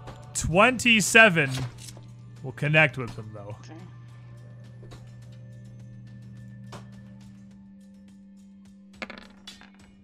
And you hit him for six damage. Mm-hmm. Baylor and Inori, you're on deck. Well, I can see there's an open door around the corner. Is that the way the blood goes? Yes, plus blood trails into that room. All right, I figured as much. I Embla's performance is actually stopped as she's dealing with potions. I have Actually, no, you can, you can ru- it as a free action. It's still going. yeah it, yeah it's free action to continue. Okay. I have the rod still in my hand. I'm going to cast a spell. And the air is going to start to fill with electricity. And then it's all going to zap. Uh, the sheet lightning erupts out. Are you including Goat Ghost? You have your selective rod. I am, for now, not going to hit Goat Ghost. No, we're gonna not include Goat Ghost, but let everyone And I'm else go just gonna some, like uh, center it right there, so it potentially yeah, in the in the doorway. things in the room. Uh, and plus fortitude save is plus four. She's just having the worst day. So this is getting deleted by stuff. It's not even being aimed at her. And you hear once again a cry of pain as the loop music stops. and Mercandus also stops in place, uh, dazed by this blast of lightning surging through his body. He loses control of his muscles and he's being electrocuted. It takes all of his focus to be able to continue dodging and parrying Inori's attacks, but he can't mount any kind of an offense of his own. Inori, Okay. I am going to do some spell combat. And uh, if they're not performing, I don't have that minus two from them anymore. uh, Mercandus. Oh yeah, neither of them's performing. You do not have the minus two from them anymore. You just have the minus two from the spell and the plus two from Kahina. So you're at a neutral now instead of a minus two. Cool. First sword attack is a 17. Uh, 17 is not going to be enough as he's still protecting himself. He just can't like thrust out enough to attack you while he's being electrocuted. Okay. Got his range on that first one. That was the test swing. I'm going to follow through now that I know where he's at with the, with the uh, the second one. Uh, the 22. And a 22 is going to strike him, but his skin seems to be hardened by magic, and your sword kind of glances off and doesn't really do any damage. Okay. And now with the the spell, I'm going to deliver an, uh, a third attack with my sword, where uh, purple and black energy start coming off of CR and. Uh, a a spell that really interests me that I saw Bartleby do one time back in the day, and I wanted to try it out on this guy. Okay. With a 15, I miss. And apparently. uh, a 15. Yeah, he's, you're going to continue really wanting to try it out. Because you're actually, he's a surprisingly good duelist. And Yeah. with his magical defenses, you're having a really hard time laying a hit on him. He's dueling me. Evelyn's dazed. Mercandus is dazed. Dara, So I you hear his Uh, fight, but you don't see him coming I out of the hear the hallway. fight. I don't hear anything. Um, and through all of my military training, I just can't hold my position. I see Nell hasn't moved at all, The webs are gone too. Yeah, the webs are and also the webs gone. are gone, and I just can't hold my military training and stay put. And I hop in through the window and make it as far as I can over to Nell. You are still hasted? Question mark. Haste still going? Yes, You have Yeah. 60 foot movement. I have Oh. I have the timer on. So yeah, you can go okay. 35. You can get to the corner. You can get all the way. I mean, you see Goat Ghost from there, so whether you want to Okay. move up behind Goat Ghost is I- up to you. Nah, I'm gonna sit over here behind this, and then once I get here, I'm gonna pull out my last cure light wound potion, and then uh, next turn I'll. I, well, I have to pull it out next turn, but I'll be there. Right. True soldier, never leave a man behind. Goat Ghost is going to float forward with the hand outstretched, outstretched up behind the electrocuted Mercandus. And as he does, he passes a hand into Mercandus's back. And you see Mercandus's face go pale, like the one Oh. behind him. The color kind of starts to drain away, and his eyes go wide. And he just up tries his best not to double over from the electrocution and the racking pain through his body, still doing his best to deflect Inori, but clearly just being touched by Goat Ghost is causing him massive trauma. Kana. Well, let's add to that massive trauma, shall we? Sounds like a plan. Just a scream of rage. A 17 is going to uh, sweep by as you're trying to get reach into a battle here that's happening. Fight through Inori. But I got a second one. He's, yeah, he's dancing pretty unpredictably around two different people. A 24, however, is exact lethal to hit him. Phew. Another six. Chipping away. Don't care. You hit him for You're gonna six die. damage. It's a little more than chipping away. After whatever goat ghost has done to him, as you manage to land this final hit with the glaive, what do you do? I see him reeling from whatever this thing behind him is, but I don't care. I don't care if it's a ghost, if it's a goat, whatever it is.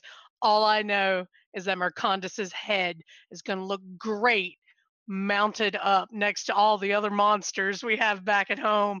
So I'm just going to reach straight. I'm, Nori swings up. I swing around and I catch him like he's going up to defend, and I catch him right in the armpit and just straight up into his neck.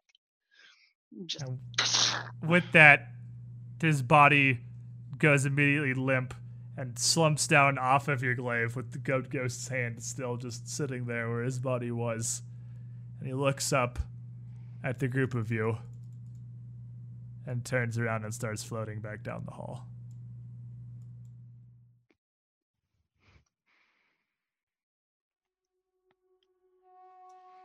Okay then.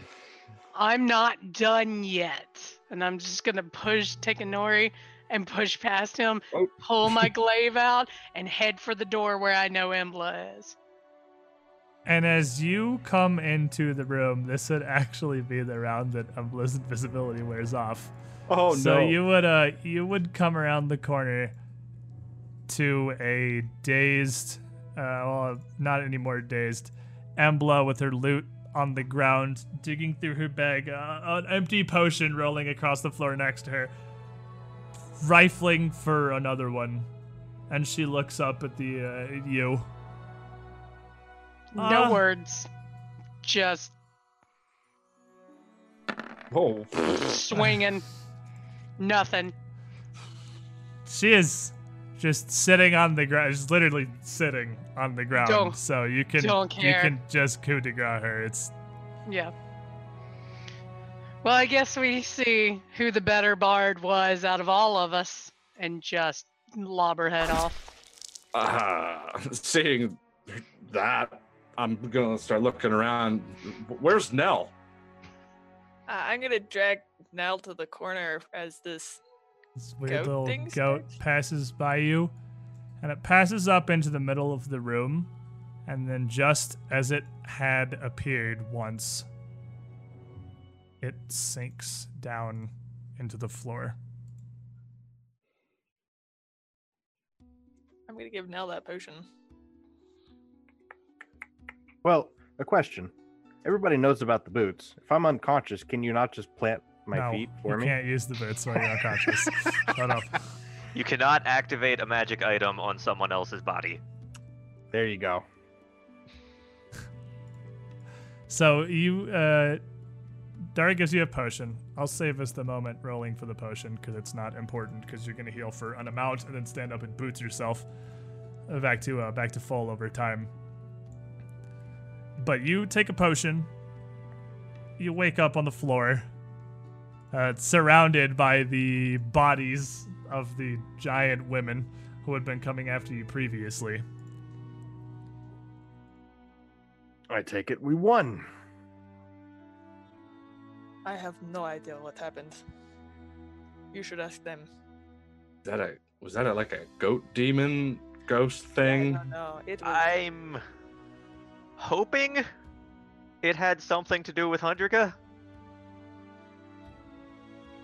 And at this, the uh, as the sounds of battle have kind of quieted here, the lady behind the counter slowly peeks up over the surface of the bar and looks around out the room and looks back at the huge, like, destroyed entryway to this hallway and crossbow bolt sticking out of the wall and like places where paint's been fl- uh, flash frozen off of the beams and.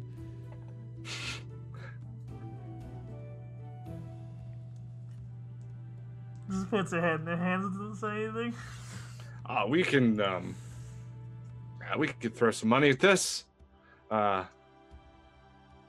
sorry I'm about sure your the bar.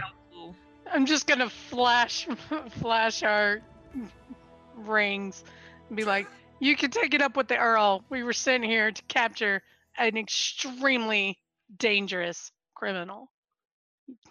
And she just she just doesn't move at all. His head's still in her hands.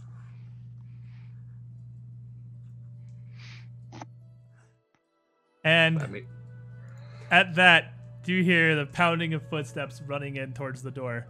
oh, and no. into the room, Morning Star raised over her head, is Hudrica. All right, you bastards, what are we doing? And she's got the Morning Star in one hand and what appears to be a uh, palm-sized glass corked vial that is fizzing violently in the other. She says to the group here, I'm here! What are we doing? I'm just gonna point at the broken window. They went that way. And uh, so, uh, and she tosses the bottle out the door behind her, and you hear an explosion. Had about three seconds for that one. Thought it'd be more a minute. And takes a few steps towards the window. It stops. Hydriga, it's Wait. over. I think you won at least. Fine win. Oh, Well, It it was Could a I- bit rough, but But- for the well- moment, yeah. Did he help at last? At least Dreamrender. She calls out, and as she does, the goat ghost rises up to the floor again, looking at her. Like, ah, fantastic, you made it. Useful, yay? Extremely. terrifying, actually. I, I mean, you should have passed along that this- this was going to be included with the plan. But it seemed like we were in a bit of a hurry. Didn't have a whole lot of time for scheming and dealing out exactly the details of how we're gonna do things. I told you I'd help, and I did. Uh, The creature did help, yes.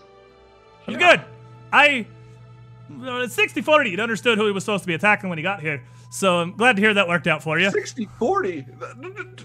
That's not. I don't like those odds. This is more likely than not. They said it was urgent. More Don't look a gift alchemist in the mouth. I guess you're right. Thanks. Thanks for the help. So what what do we do exactly? And then she looks at the she sees like the bodies and blood all the way down the hall, and the hallway's basically destroyed, and the ceiling would be sagging a bit from all the damage it took. Like, well, I take it we killed. I don't know who this lady, lot is. They don't recognize him. Mm-hmm. Um, the first thing I'm gonna do is grab for that cloak that Yep. Mercandus is wearing. Uh, I'll be taking that. no, no more, not again. No more. Please. Unless it's me going poof or Baylor going poof. No more. The, and uh, Tadriga puts her Morning Star back in the slot on her belt.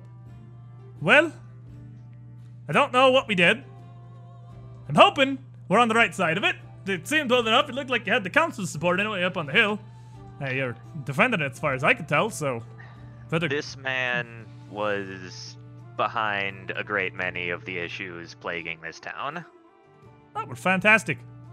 That's, well, what we're here for at least. We're trying to help out the city where we can, and if and it's meant we're kind of in like a hallway behind. Like she's not where that is, but I mean, Well, I mean, I gesture to the hallway. Gestured. Yeah. Well, that seems like the best we could possibly do to be helping. I'm glad to be a part. And we would love to come and thank the Twilight, the Twilight Child, Ah. and the rest of you for all your help. There's no need. Uh, we do what we can for people in need. We've tried as much as we can in our time here to be helpful, to assist the community and wi- with what limited abilities we do have. And admittedly, it's my particular talents aren't fantastic for that most of the time. But you know, this is exactly the kind of initiative I can get behind. So you lot are like uh, what traveling heroes of sort. Yep. we never really did come up with like a, a name for what we are, are we? I don't know if heroes is the correct word, but we do we do want the good for the country. Ah, it's all shades of grey. By my you count, later, at least. well, perhaps I can take you up on that.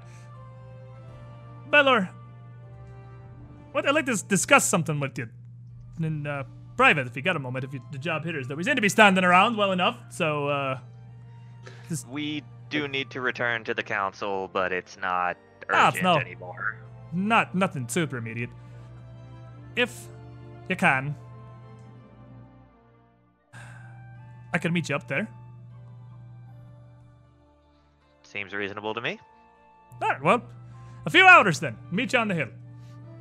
I'm curious if you have any improvements for me mate here. And she gestures to Dreamrender. He is efficient enough, but I believe he's the first of his kind. And alchemy alone only takes you so far, you understand. I'm interested in him as well, so As I'd hoped you'd be. Uh, besides, I'm sure Paul would love to meet you. Anyway, we can do. Ah, with a wave and a smile on her face, she turns around, and just waddles out of the smashed tavern with the bodies everywhere, and Dreamrender sinks back into the ground. And you can Was that uh, seeing where he is, see just a faint image of energy gliding across the ground as he moves around behind her. was that the uh, flirting there, Baylor? Well, She's she's don't with the cult. She's got information. I mean, yeah, I figured you'd probably play that card and give me one of those answers. But come on. I am very suspicious of that thing. Yeah, we don't need that to discuss. We need to figure out what it is and how to get rid of it. Uh, meanwhile, Some form of animate dream.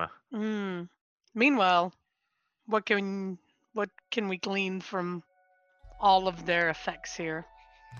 Uh, quite a few things, and I'll give you a list if you want to write it down, and then we can take our break real quick, like, because you will gather between the assorted corpses on the ground here, where you have just murdered the hell out of everyone.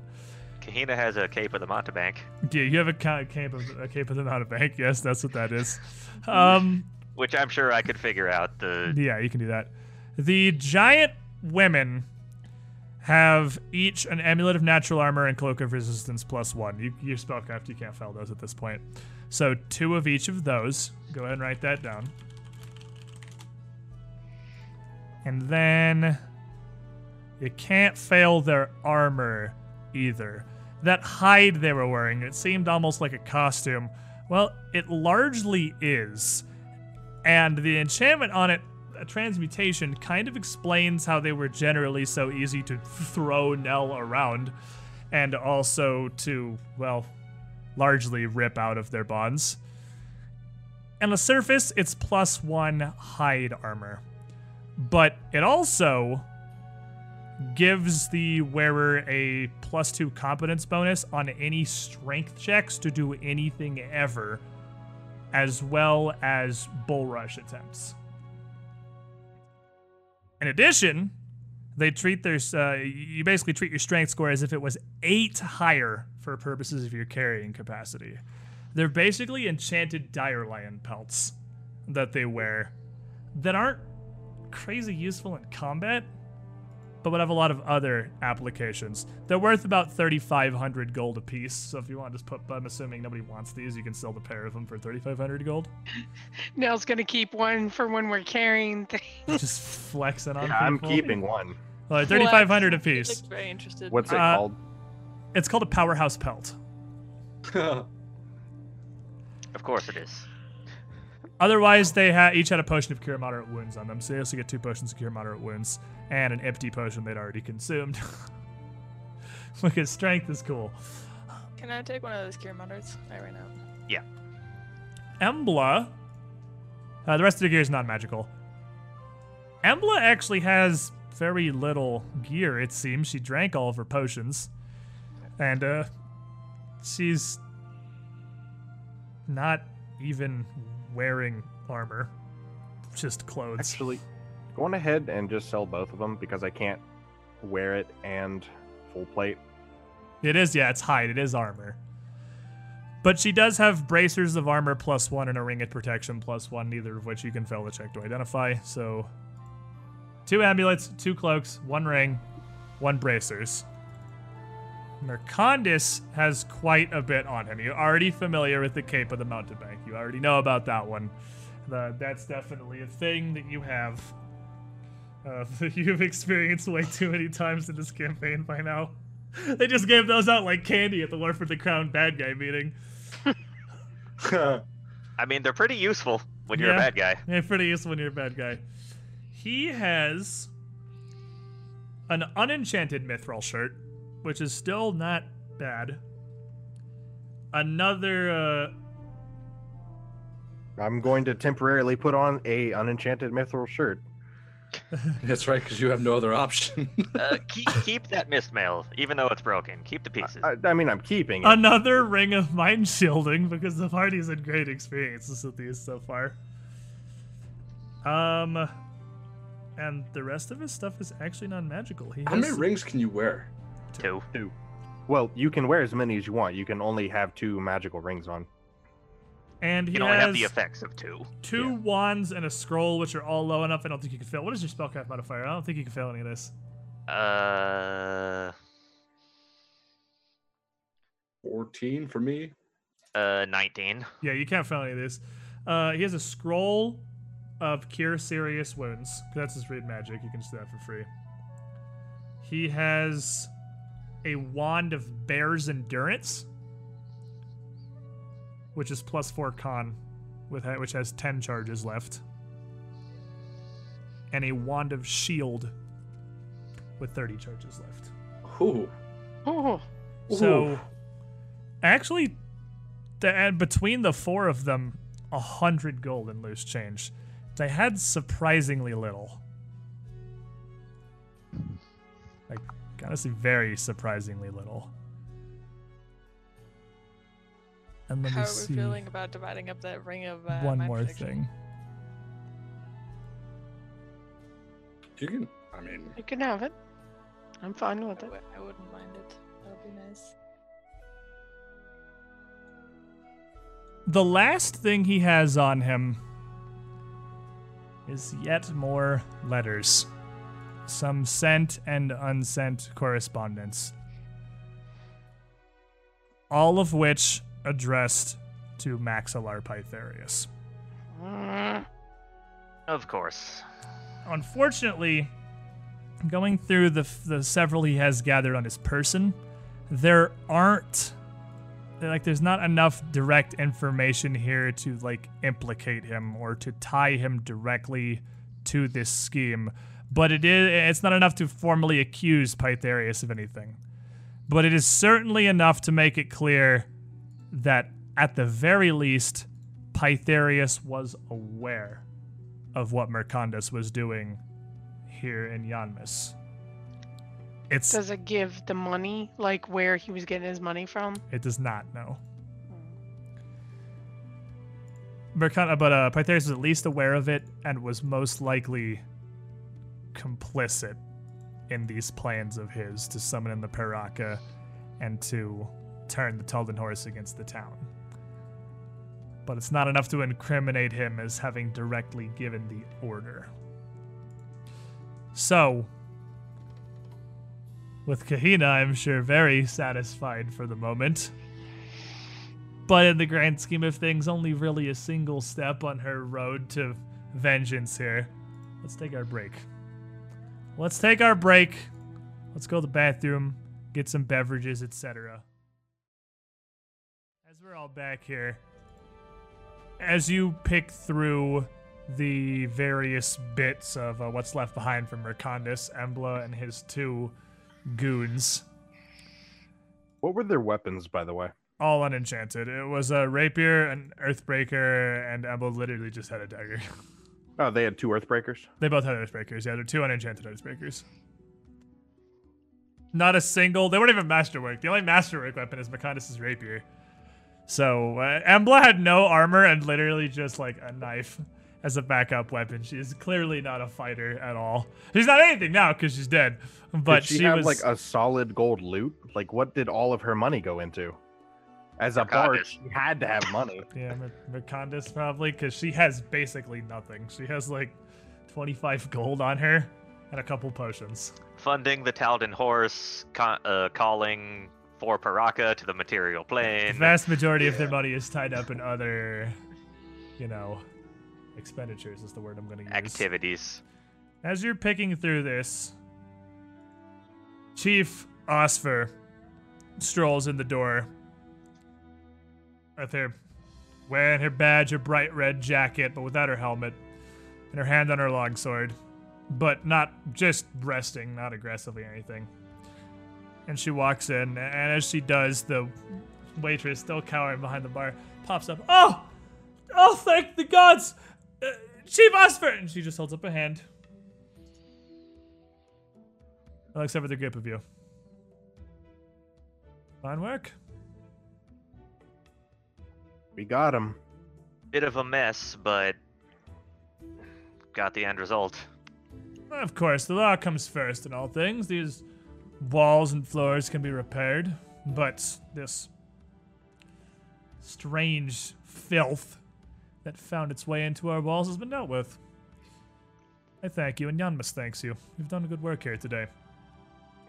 Though I loathe to admit it, Lord Atun is not incorrect. Mercandus is a powerful man with powerful allies and probably beyond what my men could have handled. We thank you. We were sent here to help. We did the best we could. As I was told, I was alerted by a page from the council a few minutes ago. I Was told to arrive here with no particular hurry. I had men stationed around, oh, heading to stations around it, but I doubt they'd have made a difference if they were face to face with Mercandus alone. Truth be told, I'm not sure what he was capable of, but I know he had some magic behind him, and that's more than any of my men can claim, to be sure. It A lot of doesn't- backup as well. they just gesture to the women. yeah, as I can see. What were they, circus performers? That was my first guess too. We've had our fair run in with clowns. Well, strange company the man chose to keep, I must admit. Still, Well, and she just looks at you. we found some more um, information uh, on him um, that we would need to take to the council. Uh, let me see. Mel's out of hand. You hand her the uh, the letters that Mercandus had on him. Mhm. She just kind of flips through them. Not much solid. No, not at all. I don't envy whoever has to follow this up. If anyone, I admit. We may just have to let this one go. There's nothing here that admits anything other than he was aware of what was going on here. Uh, seems that Mercandus was operating of his own ambition. Perhaps trying to make a name for himself in Pytharius' future court as the Grand Prince. Who knows his motivations now? A cleric could ask him, perhaps, but not much else. Assume the man's dead. Aye. Good.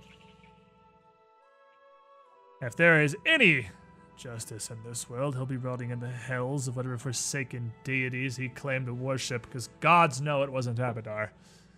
Or anything good and holy. Still, it's confusing. Can't really understand his motive. If oh. he wanted clout with Pytharius, surely there were more reasonable avenues to pursue. Why turn against the city Pytharius wants so desperately? I think his goal was to discredit us and make you desperate for his need or for his assistance. Must have understood the chance of this backfiring so spectacularly, though. When you're that arrogant, you don't even imagine that failure is a possibility. It was his biggest weakness. I've spent my whole life being underestimated, so it happens. Well, whatever it is, it's dealt with now. We can handle this from here. Of course, you have the not just the council, but the Baron's grace to come here and deal with this. So, obviously, we've no further need for interactions. My men can clean this up. We'll handle the bodies and figure out how we're going to present present this. I should let you know, though, if you're expecting credit or a parade of sorts, there'll be much of that. Mercandus' death will probably be billed as an accident. Which is probably better for the city as a whole anyway. As it is. Yeah, we don't need to make any martyrs. He's a powerful man with powerful allies, and whatever he may have been responsible for here. If I have the wits to know this shouldn't get out to the city as a whole, surely the council knows that as well. But they'll probably appreciate knowing the deed is done, and I won't take that away from you. Go. Speak with them. The council still waits. They're cleaning up the dragon mess. Thank you so much. And Off uh, to the council. To the council. She walks up, and as you're leaving, she just on the counter. Off you go, lass. I watch business here. Just walk over and sling an arm around Nell and just pat him and say some words and throw a couple of heels. I'm full health. How are He- yeah, he's been using the boots. He's He- good to he's go. been using Oh, he's the been using the boots. He's got his Okay. magic You'll go to throw one on me, it does nothing. I can't be killed. hug. Look, I'm glad you're okay now. I got Yeah, it- literally everybody else is fairly injured, Yeah. saying. Well, I mean, including you. Like, like But, uh, Nell is standing there with like his chest bare and no wounds on it. Yeah, his, his armor. He's got the pieces of his armor in a sack. His like his his, his nice shirt is ripped apart underneath it. He just. I just Pristine. bravehearting it. Yep. Like- While Chalk Up tanked the giant lady with a huge mallet shirtless on the list of accomplishments that Nels achieved today. Uh, where are you guys I headed? will, I will definitely say I am proud to have blocked one hit with no armor. You, you, yeah, you did it. You, you deflected one hit with no Very armor, good. just out And of those pure are big hammers. yeah, Yeah, bark I skin. told you to back off. I could have webbed him earlier. dodge. You just web me next time. It's fine. he will. He will If do he that. webs her in melee range of you, she still keeps hitting you. That's fine. It's just grappled. It's equally bad for both of you. Her attack goes down by you're two, and your AC goes down by two. Oh, she can't use a two-handed weapon actually. She's gra- no grappled. You grappled. use you two-handed. Can't use two-handed. Yep. Yeah, that actually would have. She would have just had to start punching you.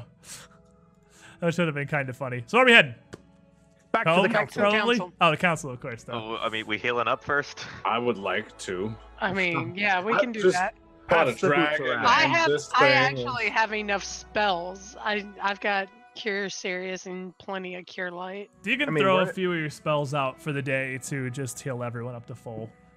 And Okay. the group of you head back up to the Mercantile Council, where several Firewatch and pages and secretaries alike are outside, kind of scratching their heads on how exactly they're going to dispose of a giant dead dragon right outside their doors.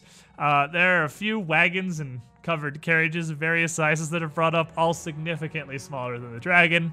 I'm walking. I'm walking past, just you know, kind of looking at at, at the uh, the damage, and that was me. Just so you guys know, And me right uh, here. as you say that, a lot of the pages and secretaries look at you annoyed. Some of the You're welcome. Like, because you made him deal with this, and a lot of the Firewatch just glance over you and glance back at the dragon. How much does a dragon weigh? Or a drake? Well, picking it up's not I'm the gonna- problem. It's Well, moving the- About it. it for eating. Yeah, because, like, I have an idea. about a ton they and a make half. good jerky? A ton and a half. Okay, I can pull it. It's just pulling on the powerhouse belt and just dragged the thing up the hill. Yep. Didn't we? Didn't we determine you couldn't pull two thousand pounds? Well, he didn't have But a powerhouse have- pelt previously. Yeah. Oh, exactly. True. which gives him plus eight strength for carrying capacity, which lets him drag about three quarters of a ton more, I believe. Uh, So, that uh, lets me drag 4,600. Yep. So yeah, strength's kind of carrying capacity scales up pretty exponentially, honestly. So, So I mean, if we need to move it, I can just move it. I mean, it isn't your problem to be fair. but We can figure out how to deal with the dragon later. You make your way into the Mercantile Council, and they're in such disarray that Gregor Hamble's not there to meet you. Obviously, you recognize enough that nobody stops you going in. Even if they did, just hold up our fingers. Yeah, you get like, uh, hello. so you just make your way to the council chambers, where all five members of the council are there, very fervently discussing these events and revelations. Is it wrong of me to have expected this guy to be the ass? Lord Are you saying? Are you saying? Just, just from no, I'm like out of character from his face. I expected he was gonna be. Wow. First of all, I it is 2019, sir, and you are Judgy much? judging this man by his appearance. How dare I'm- you? I'm basing that off of um Titus. Yeah, fair. Uh, well, not everyone is a Titus. Yeah. Lord Attune, subversion of expectations, etc., etc. All of the council turns to you and falls silent as you enter. And Lord Attune stands up from his seat. Well, you catch him? We did. He is no longer a problem to Yanmass. Oh. Far be it me to revel in the situations that led to these circumstances, but surely Yanmass is better off with him out of the way. We thank you, but unfortunately, I'm afraid that your exploits this time are not going to merit quite the festival that stopping the nightmare plague that fell over our city previously had. And he explains basically the same thing that Chief Osfer had told you. Given the situation, this isn't something they can really let get out. They're going to keep this super under wraps. But you very much do have their thanks. Yeah. As well it should. Yanmass doesn't need that. That wasn't why we were sent here, not for play, praise and accolades. We were genuinely sent here to help. And I must admit, we've received two envoys in past weeks. One from the Imperialists and one from the Loyalists. All we got from the South was a man who subverted our trust and our safety and turned it against us. What we received from the Crown Daughter was support, help, and solutions to the problems our city faced. Now, I can't publicly declare Yanmass to one side or the other. None of us can, of course. Our neutrality is important for our connections. Our business must come first, after all. And the halfling, Lady Cobbin, stands up on her chair. She's like, "To hell with that!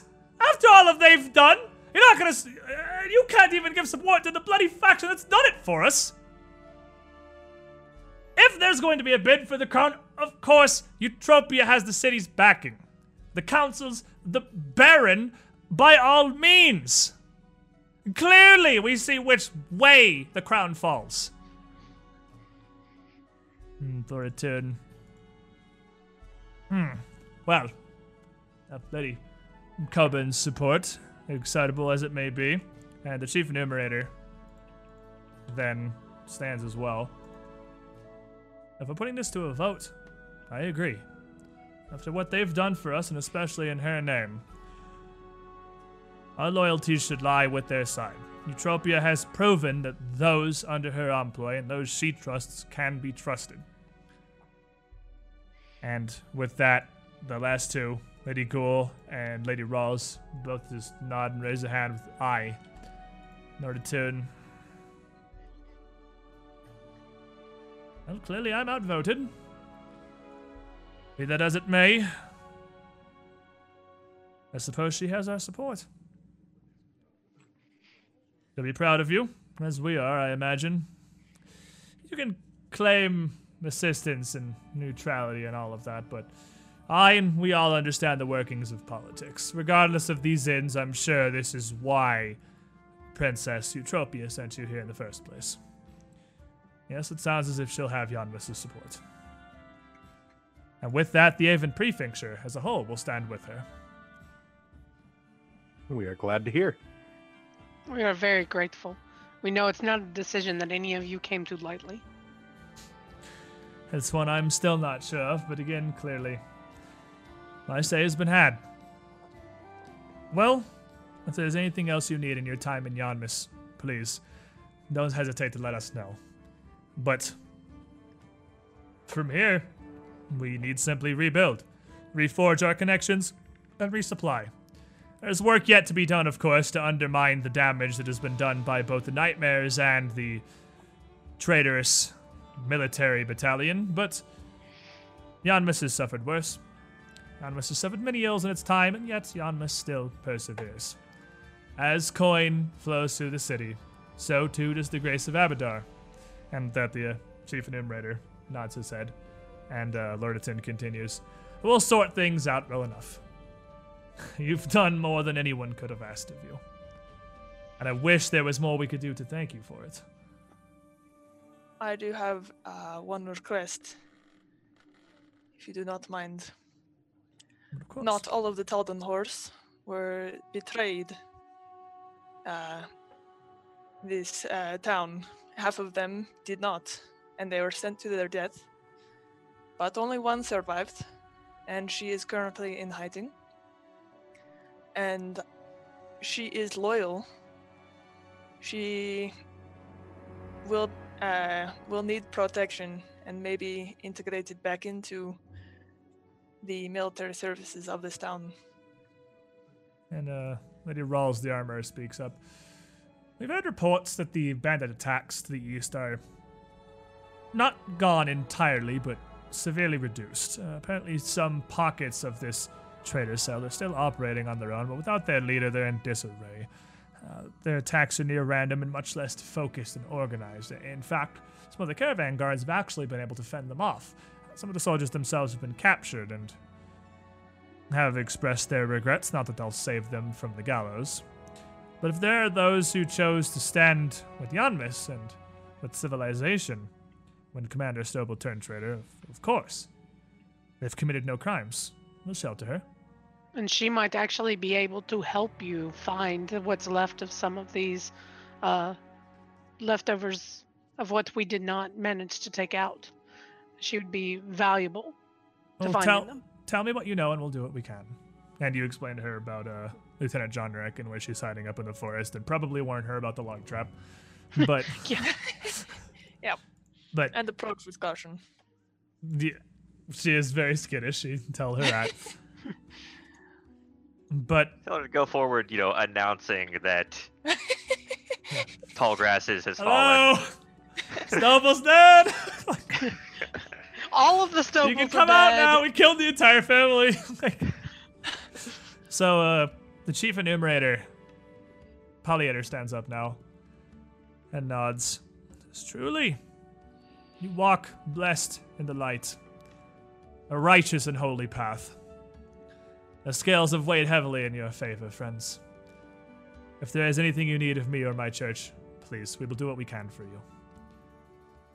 But I'm afraid Given the gifts you have bestowed upon Yanmass, my personal concerns are far more unimportant. There's nothing more we need of you.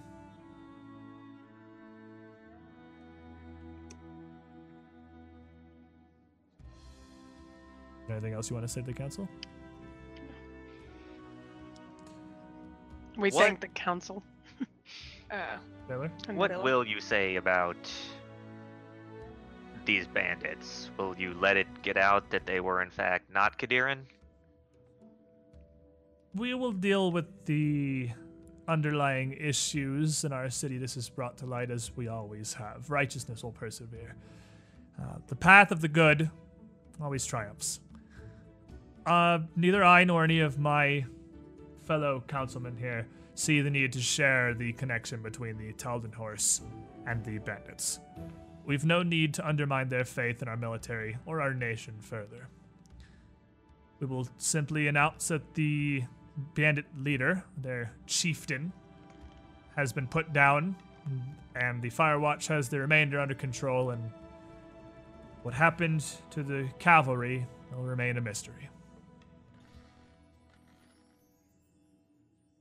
It is unfortunately what we must do. Just nod. So with that, your victory reported. You're free to return home So after what has been another I- fairly eventful day. Yeah. So while we're in there talking to them, I was just checking on it real quick. Um, while we're there, I'd like to ask them about plots of land available in the city. and uh, they would. Uh, Chief Palliator manages a lot of that because, similar to how it did in Yanmass, a lot this goes through the Church of Abadar, and he would be more than glad to help you out with literally whatever it is you want, of course, at proper market prices. So, if you wanted to purchase some land for your for another brewery here, another extension, This one, I was thinking about building a museum, want to build a museum. a museum Okay. to Shelyn. Uh, he's gonna be less enthused about that, but he's It's not, It's not religious. It's just full of art. It's a museum to Shelyn. It's not religious, guys. It's just a deity's museum. He's, he's not going to be super. come appreciate art. yeah, he's not going to be super excited about that, but he's, it's going to be far from him to stop you. He has no problem with it. Uh, he would be able to get you a plot of land. Where in Yanmass do you want it? Where are you hoping to put this? This map does not want to load. There it is.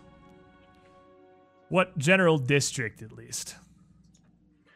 So things are going to be cheaper uh, in southern bountiful and much cheaper in the wash which is near the central river churchside is the most basically the more north you go the more expensive it's going to be uh, how expensive would Churchside be?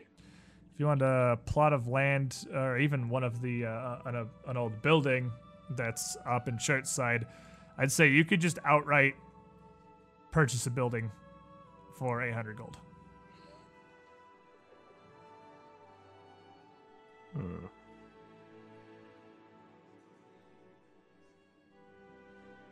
And then obviously you don't have to decide that right now. That can Yeah. be uh Yeah, I was can- more so asking yeah, about figure out whatever you want to do with that. So the rest of you go all of you rather after that can head is there anything finally is there anything else anyone wants to ask the council before we leave the council chambers i mean you can pretty much come back up here whenever but is there any burning pertinent questions I'm good. we heading home i don't want to assume your plans but are we heading home Heading Russ. back to the to the tavern or the inn wherever we were. Yeah. We had like a condo. You have like a condo, yeah. It's not like you- you're actually staying in like a separate rental building, basically. So as you make your way back, the council is absolutely correct.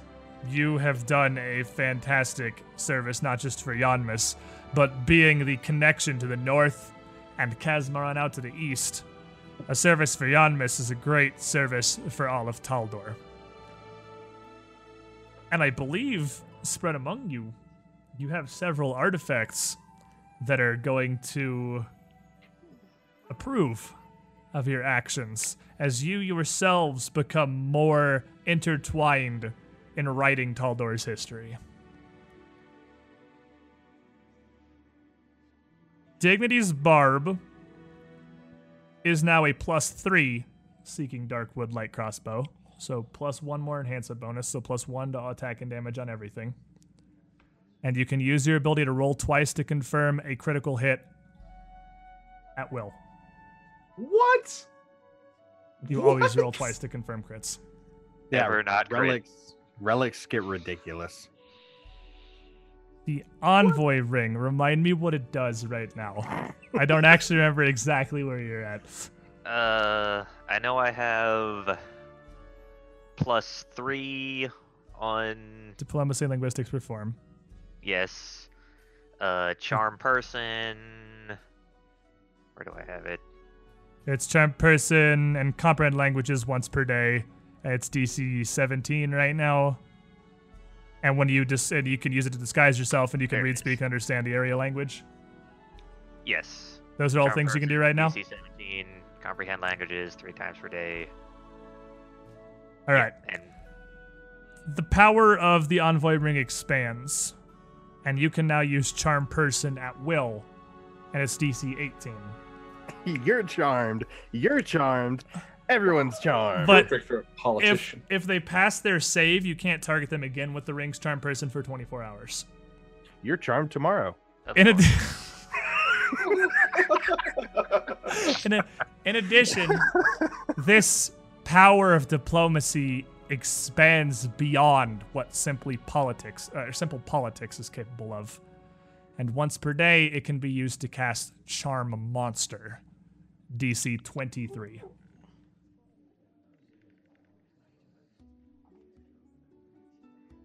Coriana's Blade. Roll me a d6. No.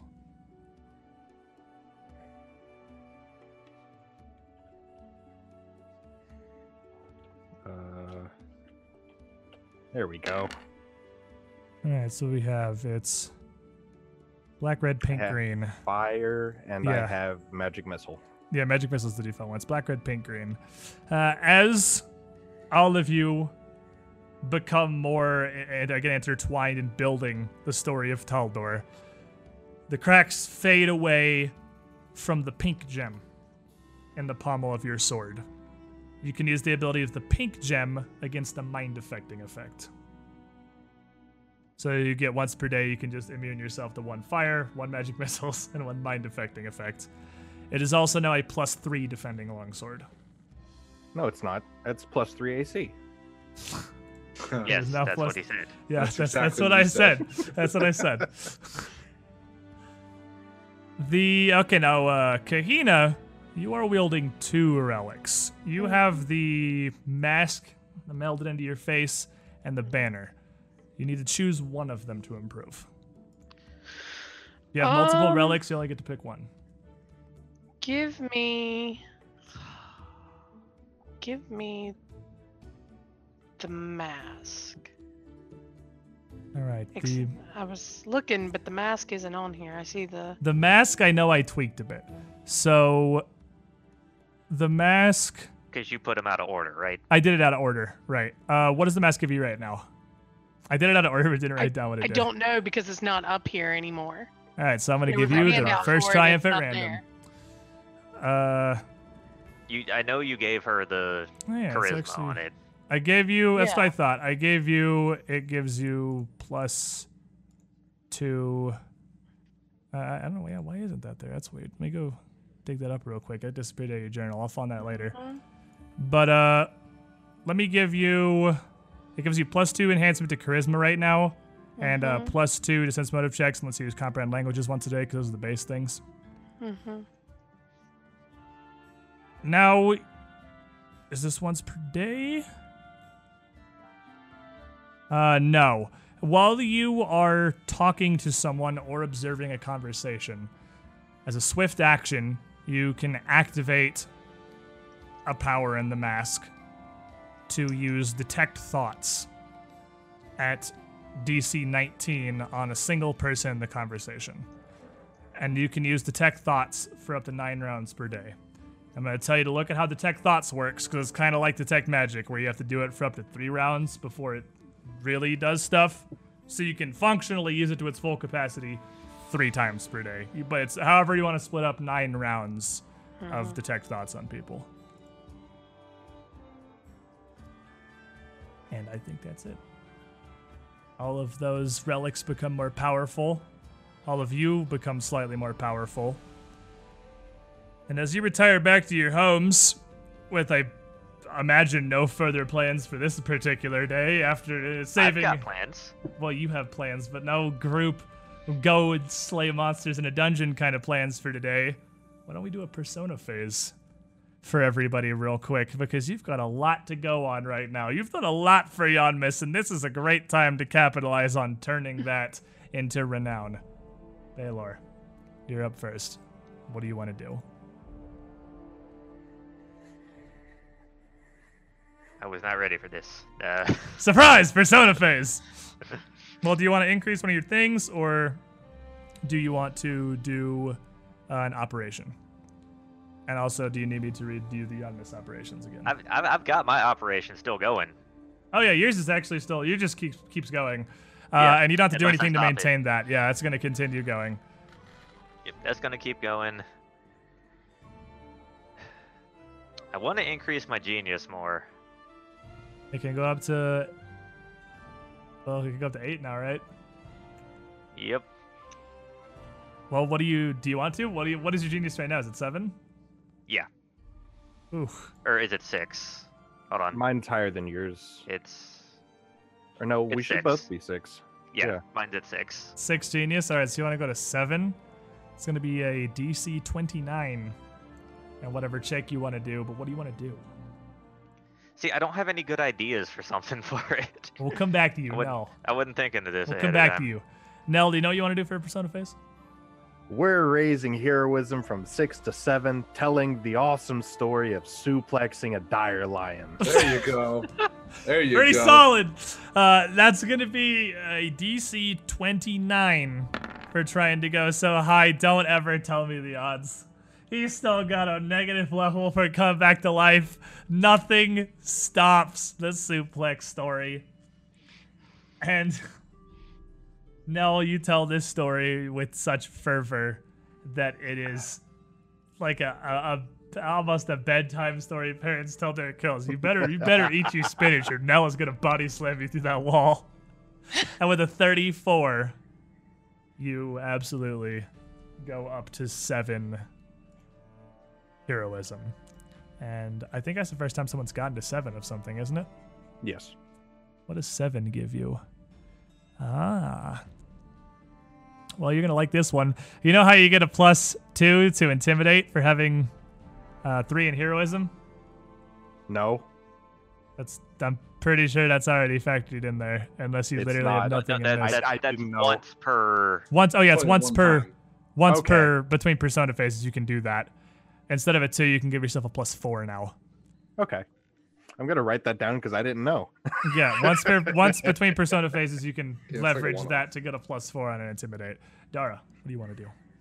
I am going to help the uh, lady that we bring out of the the caval- uh, cavalry woman. Uh, Lieutenant John Rick? Yes, uh, I'm going to help when she gets out. Uh, she may need some help She's a little generally. shaken. She's a little generally shaken. She's a little shaken and a little bit on the uh, frantic side. Uh, so I can just roll a um, heal check, make sure she's good to go, and kind of just hang out with her for a bit and be like, you know, we're good to go, people. Okay. So, what are you trying to get to? I am trying to get to uh, three with sacrifice. Alrighty, so then you need a DC 21. Okay. Uh, uh, I do not get that. I could. Oh, Okay, it's just uh, my you could zero use your table reroll here. Okay. Well, She's doing it. Oh, she does it! yeah. And she gets a 22. Got him. Yeah. So you do manage to raise your sacrifice to three. See, Dara's great at doing the things. He's not so great at selling himself and taking credit for the things. He doesn't do quite as good there. Yeah. But with the work you put in as Lieutenant Jean Rec is brought back in, and like already being an officer, lieutenant, as operations are put in, in place for her to basically reform the Taldan horse, you're alongside her, and that that gets you some notice. So at sacrifice three, you gain the once between persona phases ability to add to a skill check, and you can get a plus two to a heal or a survival skill check once between each persona phase. Kahina. Uh, so my guys are no longer obviously following Mercandus. My, I sent them out on maneuvers. Oh, I have a reroll. Thanks, Dan. Oh. Uh, Dan, I used to like you, Dan. I used to like you. Dan? It's fine Oh. because this reroll, when Squid Wow. goes to use it, he's gonna convert whatever he rolls into a one. You calling that already? Wow, Calling it right now. That's bold. Oh, He's gonna convert it to a one. No, no. We'll see. We'll see what Dan You'll see that when you're goes through. a new character. No. Go continue, Kahina. Sorry, I noticed I had a villain point. So, um, my guys are done with their with their maneuvers because my followers are done because Mercandus is dead. Yeah, they're definitely back. That's the thing. It's over. they are No, they're just watching back. his dead body. they just did the it's staring at the floor. making sure Nothing nobody to raises him on the sly. rules is Uh, written versus rules is intended. So what what can I send them out on now since Uh, any not- of your base operations, or You do a safe house, can't you? Or is that just me? you can. Uh, that's it. Depends on your facet. Oh, what any of your facet space operations. my facet is charm. Uh, so for charm, anybody can assign agents to try to infiltrate the cult and attend a ceremony, but you kind of already did that, so there's not a whole lot you're gonna learn having done that yourself. Uh, you could try to make a counter cult. Was the charm one that Okay. draws the attention of the cult of the Twilight Child and try to provoke or distract some of them away. Sounds like a plan. Since that's where we're going next, let's start a counter cult, shall we? All right. So you're gonna start that operation, and we'll have that check be rolled when it becomes relevant. Inori. Okay. I would like to spread the word um in I don't know how I would do it though. Spread the word of the on, on how Inori the White Raven took down two dragons in the same day. And the criminal underbelly should fear her at all times because you never know when she's she's gonna show up. That sounds like heroism. it's, it's like backwards It was two different underground days and they were heroism. Drakes. well that, that's why, you know, it's a story. That's I mean All I right. So what do you what do story you what are you rolling? truth. That's I the- that's a, I mean, would that be diplomacy? What, I what, what are you what are you trying to raise? Your Uh, my subterfuge? subterfuge. I'm specifically trying to target criminals with this. I mean, I'd let you use diplomacy for that. That makes sense to me. What are you trying to go to? Uh, four That's a subterfuge. DC 23. Okay. I can't roll to aid, can I? No, these are all. She's really good wholly at telling individual. stories, though. Holy individual. All right. this is your legacy. That's oh, Hey, a 26. You don't need no help. You can I tell your did own it. stories. Just- you Can did it. You Ghost went up. riding in the back. Say this. So, uh, with year four, you now once per persona phase can leverage your reputation to make an NPC that is at worst indifferent start one higher to you. Uh, they can go to friendly from indifferent, or even helpful from friendly, because they've already heard of you and they're already inclined to like you or be supportive. Ooh, that's cool. And for Like, subterfuge, can any of it's us do that? anyone who has foreigner rank. For people that fit with you, for subterfuge, it's criminals and politicians. Who was it for heroism? Uh, for heroism, it's athletes, guards, and soldiers. Okay.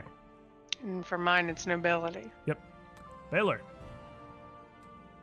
So now that the city can more openly talk about being on Eutropia's side, I'm gonna go around talking about Eutropia. It's how much I know about the Proselytizing. Talmud. The knowledge nobility. Show how smart I am. And this is going to seven. Yes. DC 29.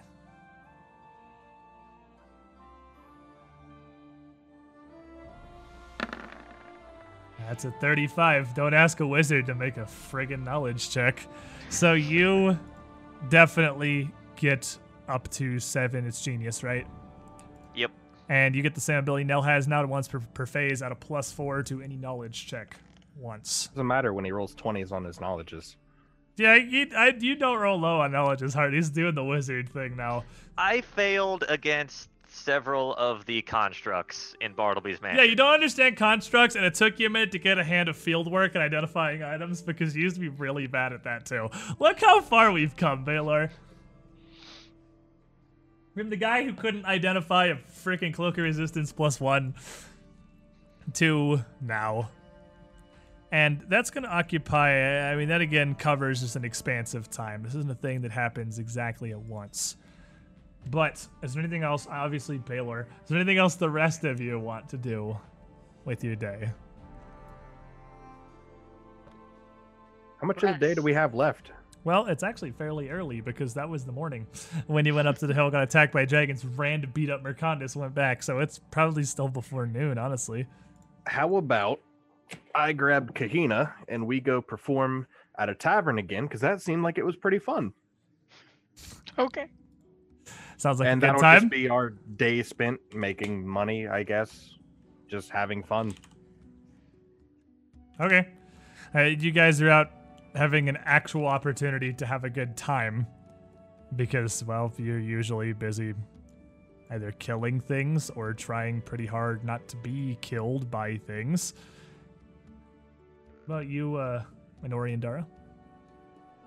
Uh, at some point, I'm going to. I guess we're head back to the house, but at some point, I'm going to talk to Inori and and ask what was up. What? Why did you burst into a flame and then and then what are you? Some kind of phoenix or something? Like why did you faint? Uh, it's kind of complicated. Um, you got time for a, a quick story? Sure. Um, no one else is around, right? It's just us two. Oh, they're out performing in a tavern, and Baylor is going to meet his startlingly unattractive friend. So, yeah, it's just you two. okay. Uh, well, I started training with a sword and magic uh, when I was about six. Dad was always stern and uh, resolute when it come to the training. I needed to be strong enough to handle myself in the real world. Uh, so I, am sure you can imagine that some of our sessions could get a little intense. Uh, one example is this: that that I I never I could never adopt his style. It was always fancier and, and flashier. Drove the old man nuts. Uh, but dad being dad, he found a way to teach me, even though I had my own specific way of doing things. He was good like that.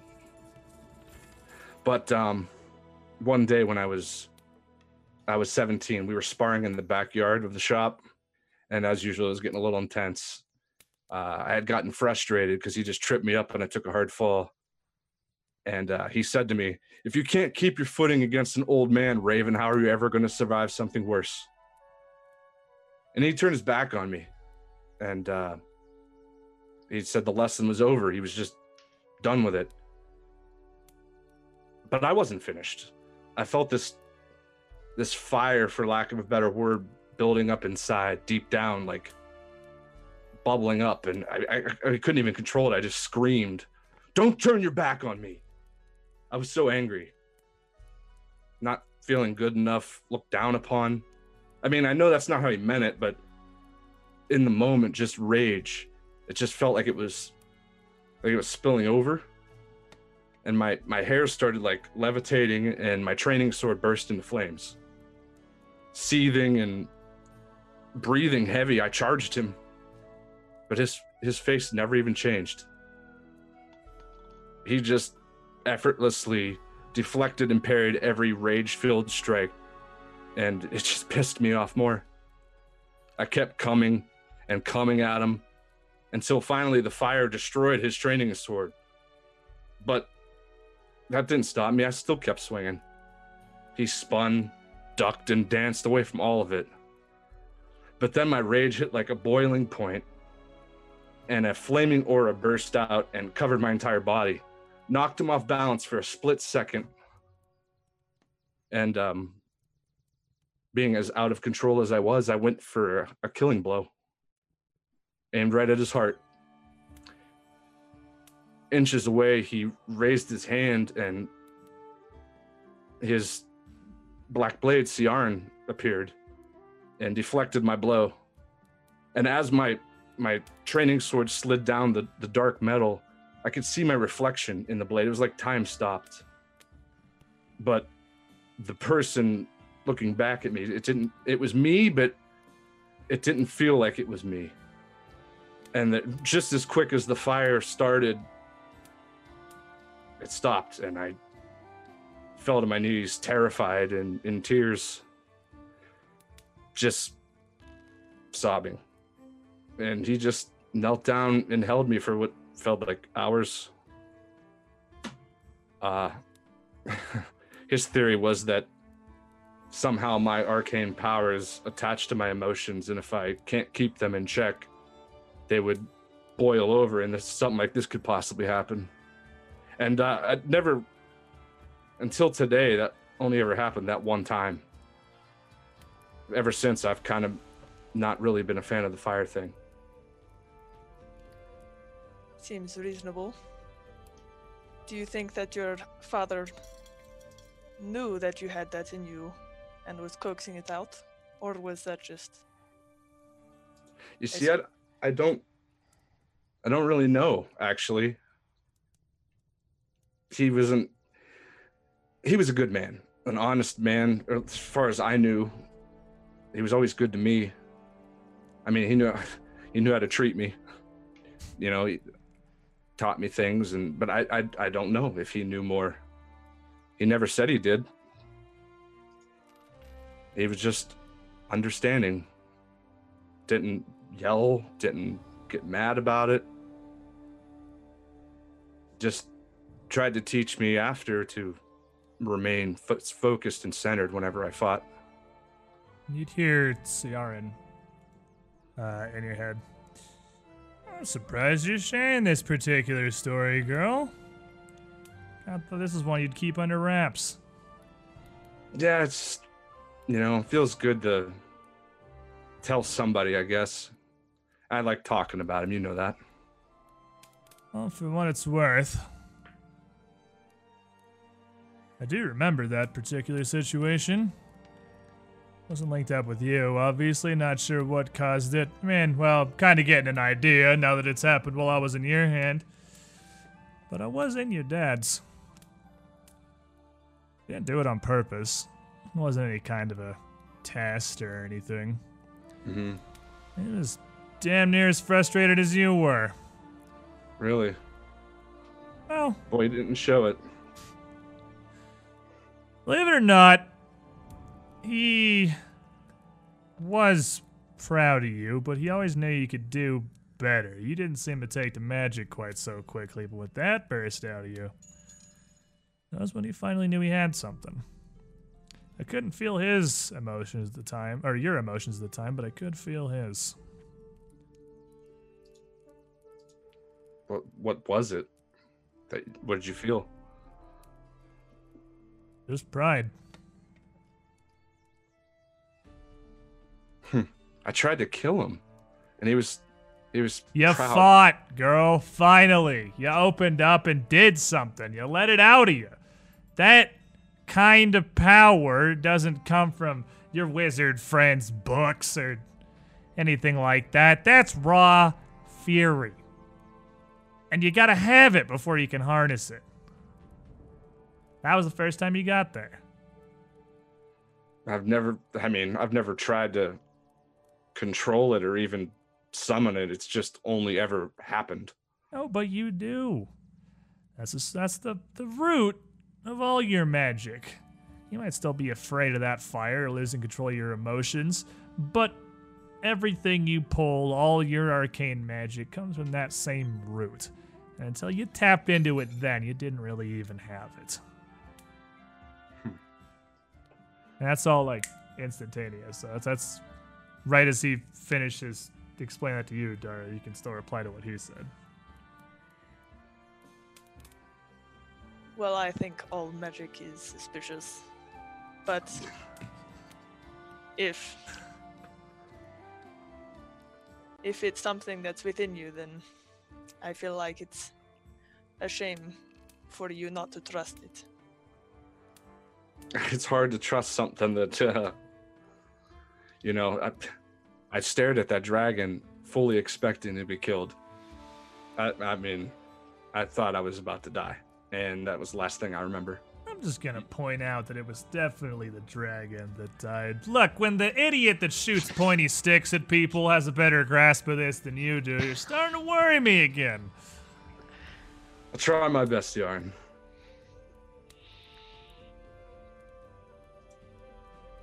And I again, do- you can't hear that, yeah. Um, for suspicious magic things, I have noticed that my crossbow is doing more stuff than it should. Like, I am very good. I am very good. But the crossbow does more than it should. And I find that very odd. What do you mean it does more than it should? It's uh enchanted, Well- right? I never really looked at it. Well, it seems to be growing stronger for whatever it is doing. And either I am incredibly lucky shot, Hmm. or it is helping also. Which I could be just an incredible person. I don't know about the incredible person thing, but the incredible shot, maybe. Maybe. I don't don't resist it. If I mean you're not feeling any negativity towards this thing, are you? No, I am just worried that if it ever disagrees with what I am shooting, we may run into problems, but hopefully. Has your sword ever had this problem? Have you ever disagreed with your sword on what you should be hitting? No, we're I tell you, we're the best of friends. Okay. We are always in agreement on everything at all times. No, it's um struggle sometimes. I'm being honest. but I'm I'm just saying, like, if if you respect it, it'll respect you. I it's, it's, I don't think it's the same situation as what I'm dealing with, but I, don't- I mean I don't know for sure. But um, Dad always said, respect the arcane, and it will respect you back. Well, My best advice. if you're ever worried about losing control, I will be there to punch you in the face. Good to know. And uh, as far as losing control, I, I want to say I, I respected how you handled the, the stobble thing. Just want to throw that out there because uh, I don't think the, the others, th- their heart's in the right place. But I think you and I realize that you you can't give evil a second chance. Sometimes you got to just put them down. We just have varying degrees of what we think is evil in the party. Yeah. Yeah, But we are I- kind of a patchwork job, aren't we? I am glad I did, though.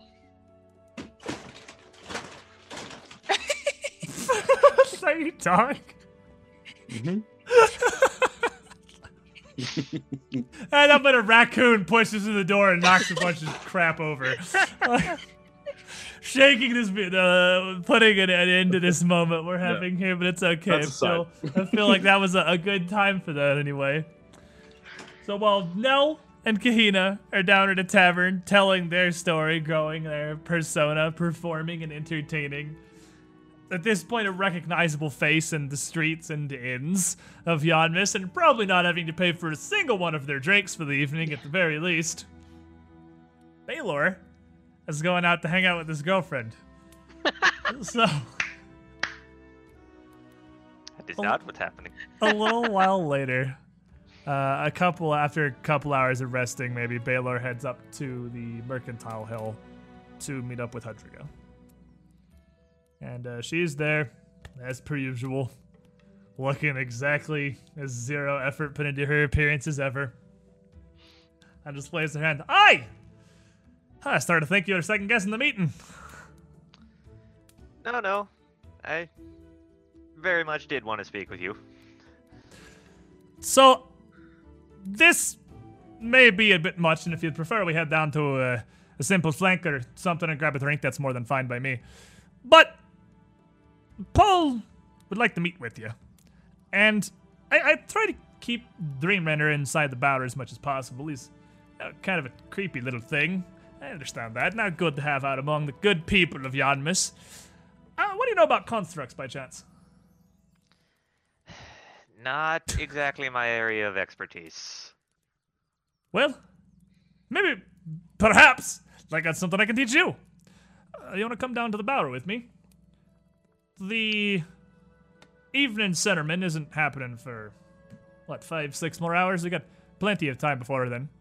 And to clear it with Paul, you can come inside and meet the team, as it were. Lead the way.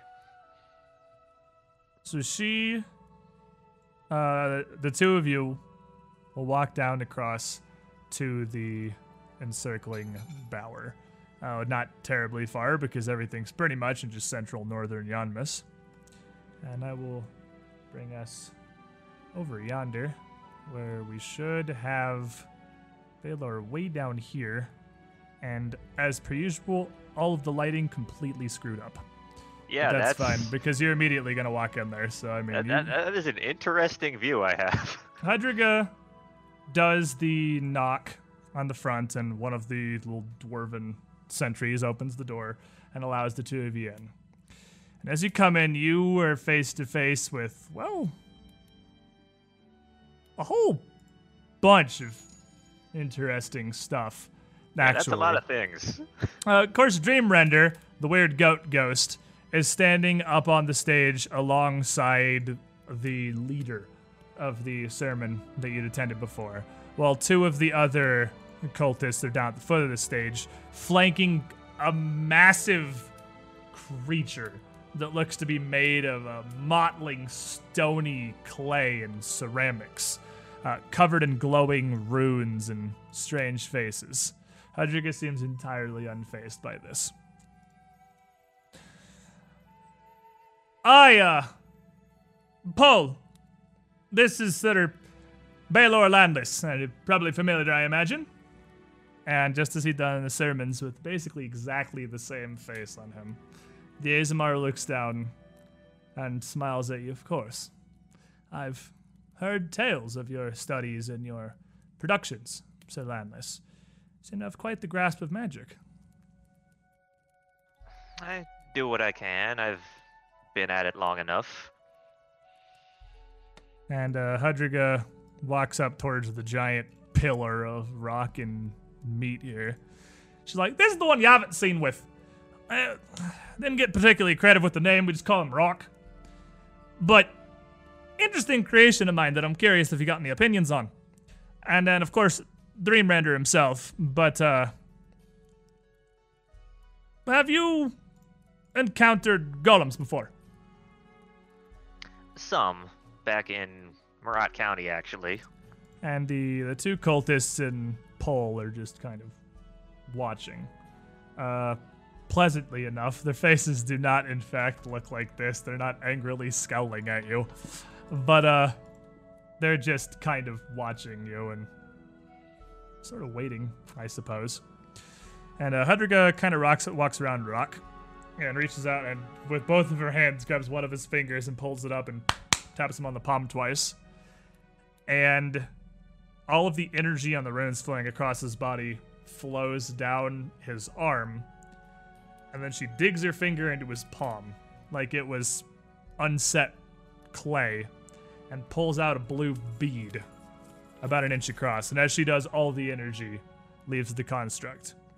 She says, See, with alchemy, I got precious little to work with. I got potions, I got tinctures, and things I can put together with my hands, but I don't really have the proper magic necessary to animate entire creatures.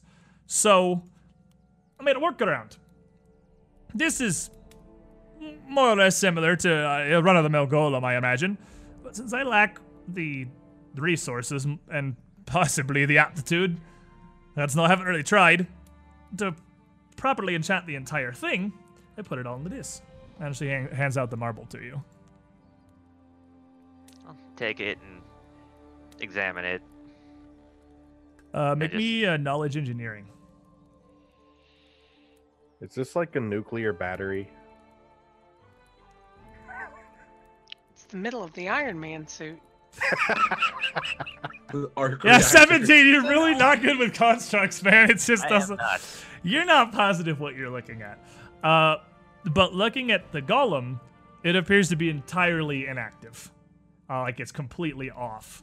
While you're holding this thing, and you're sure this little bead has a lot of power in it, but you're not really clear what it is.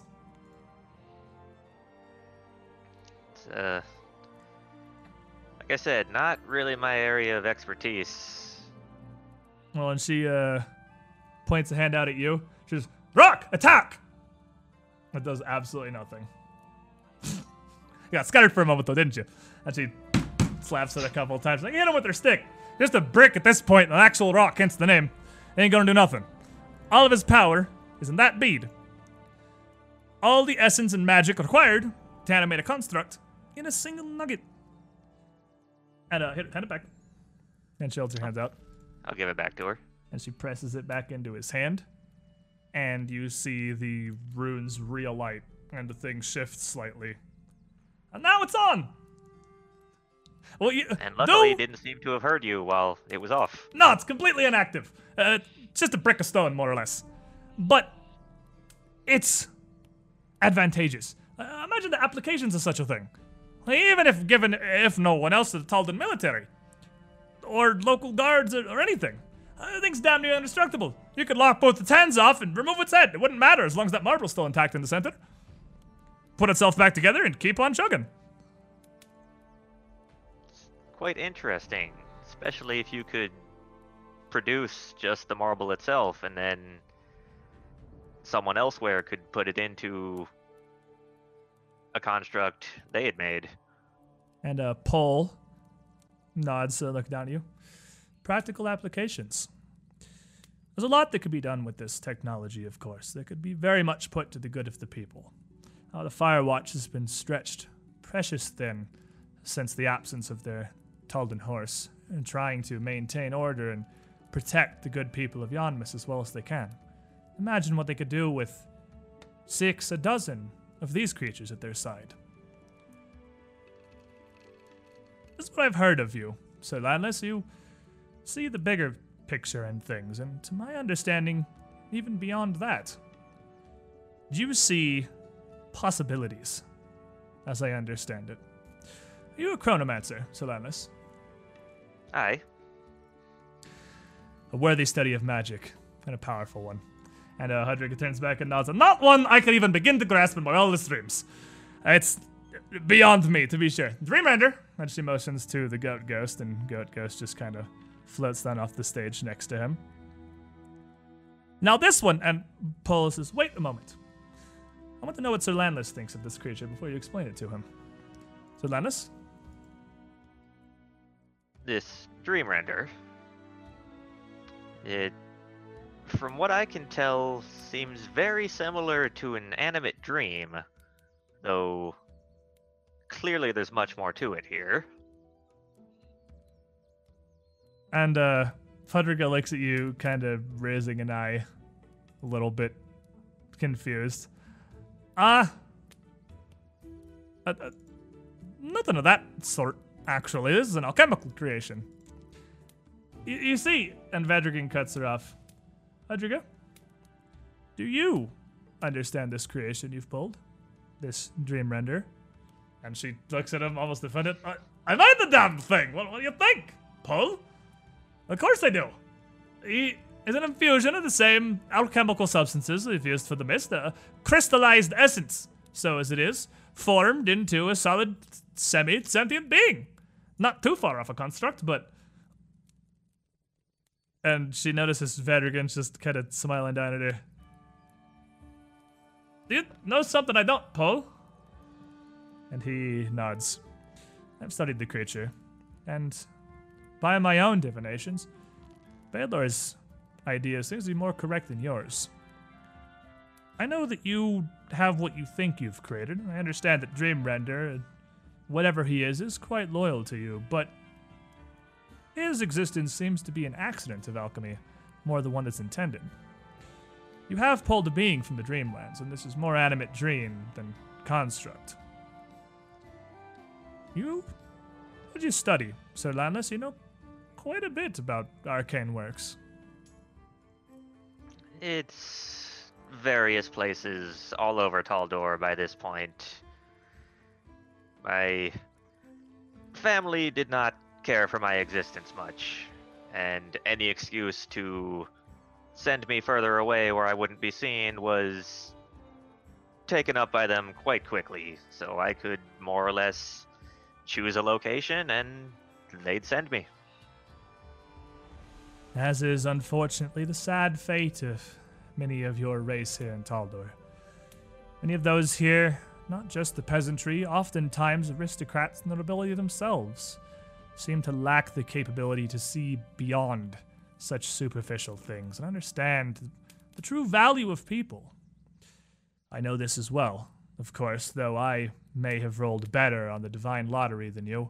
As an Aasimar, just for my appearance, I'm respected and trusted, even by those who know nothing of me. It's interesting to work with. It's difficult to know if anyone truly trusts me for my accolades and my accomplishments, or simply the whiteness of my eyes.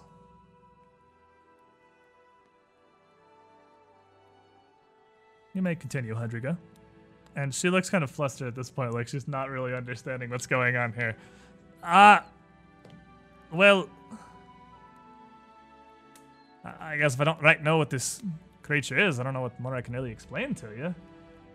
It's uh, well, I infused it with what powers I could. I alchemical catalysts and a bit of condensed ectoplasm. It's a precipitate of a reaction I used with uh, haunts that we'd gotten rid of in one of the inns up near the walls. But I guess it's a uh, it's a proper ghost then. Sounds you know more than Uh. this thing than me, and I made the damn thing. Not exactly ghost as an animate dream. Incorporeal, yes, but think still a creature of positive energy, not negative. It's interesting that any of the materials came from a haunt. Well, we went in to help the uh, Church of Abadar. Wouldn't do much for these poor people without the coin, of course, to appease their deity's golden scales or whatever the hells it is they say. But we stepped in to do what we could, dispelled the thing, ended up with some amount of uh, reagent that I could use, and and thought that I could use that as a focus to put some kind of sentience uh, into a construct. Uh, we've been doing experiments trying to create things like this, like rock here, that could help out, help out not just us, but the the the whole of, of Yanmass. But I guess I up at, uh, at Paul. It's more or less just channeled an outsider into the damn thing, didn't I? He just kind of nods. Well, it still listens to me. At the end of the day, I guess that's what matters. I Kind of nod. And Paul continues. You see, the reagents you used were similar to what we use for our performances. I, I saw you attend before Sir Landless one day, a while past. Surely you were able to put together the pieces of the show that were taking place. I had suspicions about various things, though it was, as a whole put together, difficult to discern much. He uh, strides back, kind of towards the back wall, his hands folded, and looks up. Of course, that's the idea. It's a show at the end of things, there to entertain and confound the senses and put the hearts of the good people to rest. He turns back on to face you. The golden mist, of course, serves two purposes both to obscure sight and to administer a fairly mild hallucinogenic. It does its job well enough, and if even you fell prey to it, then apparently Hudriga does her work well. But this hallucinogenic, concentrated and crystallized, was what she used to form the precipitate with the ectoplasmic residue from the haunt. And to my understanding, mixed together, they have not only formed a proper conduit for an animate dream from the dreamlands, but also controlled the thing, alchemically. Hudriga, make no mistake, this is an astounding accomplishment here, but I fear one that won't truly be repeatable. A Dreamrender may unfortunately be a single occurrence. Hudriga looks, well, makes sense to me, because where are we going to find more of those damn huts?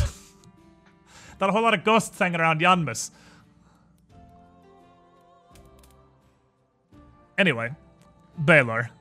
Hope you don't feel this mist thing was a breach of trust, but you came to us to, to see the show, and in the audience, you get the show as everyone else does. And it's, uh, it's a, we a bit deceptive, admittedly, but the feats we perform are true, and I mean, yeah, I'm as Taldan through and through as you are, and Prince Carius's magic is powerful.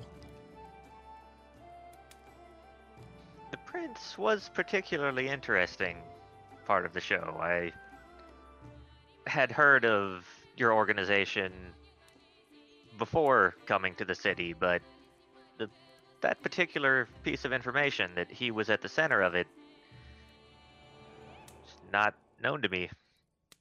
And as she turns to Dream Matter, go home. And the goat ghost sinks down to the floor again. And she kind of starts pacing. I couldn't believe it myself, truth be told. I came to the Twilight's Children honestly much as you did. Uh, a student of alchemy, one learning, and trying to practice my magic. Uh, well, what magic I can get through tinctures and juices, but what I can extract out of a crystal or a, a corpse, whatever I have at hand, really. Uh, you understand alchemy, uh, but I don't need to give you a lecture on how potions work. But I came here, I was contacted by one of these uh, fine Aasimar for assistance in their show, and I'd come to them at, at interest when they told me they had the Prince Carius. I didn't believe it. Of course, uh, it was ridiculous. Uh, I'm sure you and your friends probably don't believe it still.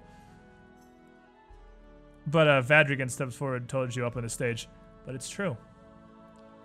What we've done here is no illusion, no sleight of hand, and no simple magician's trick. The risen Prince Carius has come to us and wishes to extend his power his healing and his support to the people of the nation he once held so dear. Didn't have the strength to do it alone. Bless his innocent soul. So he's been gathering us, the Twilight's children, around him to aid in his mission.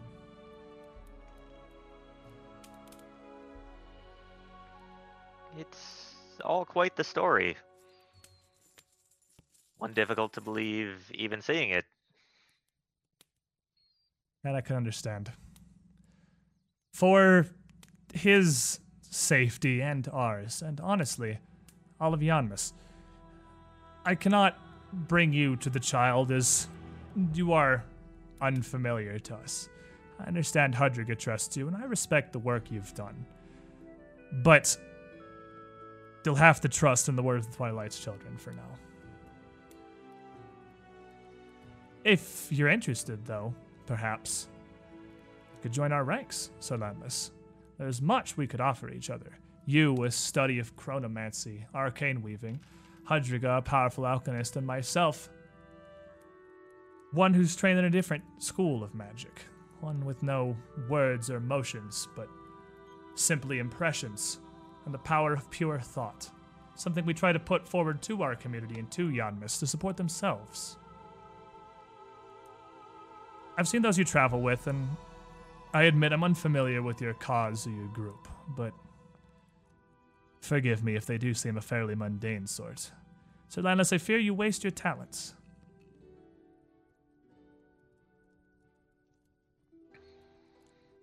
I will take this offer into consideration. We've been busy lately with much of the goings on about town.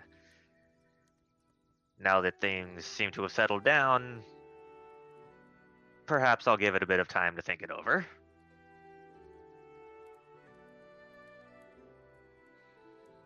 Do you mind if I cast a spell, Sir Landless? Of course, it is not a harmful one. I should not even need, feel the need to say, but one that may assist us both.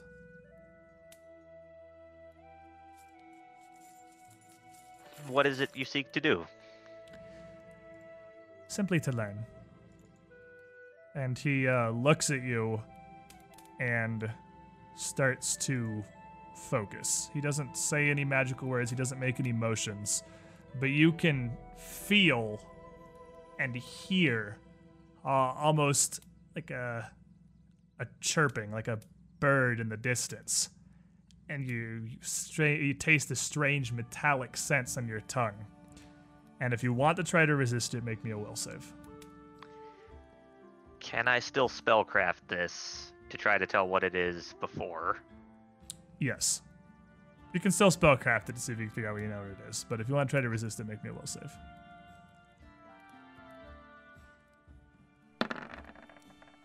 Uh, 23 spellcraft. What's the DC to identify a spell? That I don't know off the top of I my head. I think it's 15 plus spell level. Let me check spellcraft real quick because that's a 23 probably identifies it. Identifies spells. Identify a It's 15 spell, plus spell 15 level. plus Yep. spell level. You identify he is casting detect anxieties, which is kind of like detect thoughts, but he is going to learn your wisdom score. If you're feared in any way, if you have 26 wisdom, it's gonna stun him, and uh, he's gonna read surface like anxieties and then as he continues to focus on you he's going to learn more about what Baylor's deepest troubles are what he worries about personally I will not resist it. So you let him uh as he focuses on you you don't you just let pull into your mind. And after about 30 seconds or so he stops and Hudriga kind of shudders. Like that damn feeling. Why does your magic have a taste Paul? and he kind of laughs. Oh it's a calling it's part of psychic magics, Hudriga. While other spells may dazzle the senses with assaults of fire and roaring sounds, psychic magic manifests itself more subtly but in similar ways as a, a taste, or a distant sound or feeling. Just as perceptible as a lightning bolt flying from the hand of a battle mage, but much more subtle and I'd imagine generally pleasurable. So, out of character, what is he gonna get from you? Well, The deepest, like, troubling concern Baylor's mind has. well, right now he's definitely like sort of un.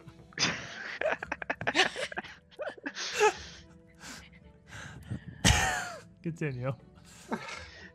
He's he is sort of uncomfortable being alone in the cult after I mean, yeah, you're surrounded by several powerful Yeah. casters and a giant golem. So, I mean, Well, you're. and just the the the fact that uh the chief enumerator was so worried about him and the fact that he's working for with Eutropia and they supposedly have her younger brother that's all in there Yeah, he's got a lot. He's got a lot. It's just anxieties. He's just. He got a lot right I, I mean, like th- th- th- those are all kind of subtle, but still definitely there. It's it's not like he's standing there biting his fingers, like, "Oh my god, I'm in the middle of the cult." It's They're gonna kill me. He's not. This isn't the most comfortable place I've been today, and I've been attacked by a dragon. So so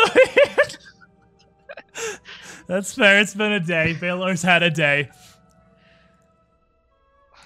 So as he detects your thoughts, and your anxieties here, Hudrigai, fear to impose. I know you wish to learn from Sir Landless and perhaps that can continue, but if you would allow me a moment with him alone, to set his mind at ease. And she, uh, uh, of course, sir. You don't want me to bring Rock with me? And he just lays his hand. You know how much of a pain it is getting him ba- backstage. Well, we can bring him later. You too, you may go as well. Uh, the services will begin in a few hours. I'm sure you've preparations.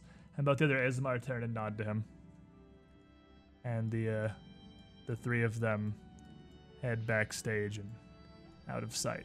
Hudriga leaves as well. Vadrigan walks up to the edge of the stage here. and looks down to you. Baylor, I understand your concerns.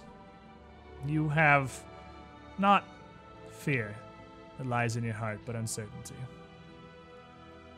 For all your understandings and manipulations of time, you can't see that I mean well for you.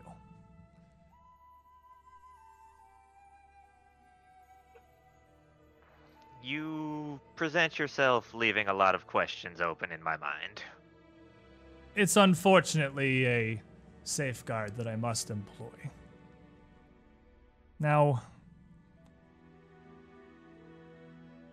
I truly do wish to see us both grow in our studies of magic, Baylor. We could help this town, we could help all of Taldor. Together, we can form a force of good for these people. I've heard of your exploits so far. I've heard of the heroes of Yanmass. Eutropia's Chosen, as you've been called here. You stopped a plague of Parakadiv, as I understand, which are powerful creatures, even separated from their home plane. You divined the connection between the Taldan horse and the bandits, plaguing the outskirts of town, and while we didn't have the resources to address them directly, you solved that problem for us. You see how much good you can do alone? And imagine what you could do with more understanding. You lack the resources. You clearly have the knowledge and the aptitude. But do you understand the true potential of chronomancy, Baylor?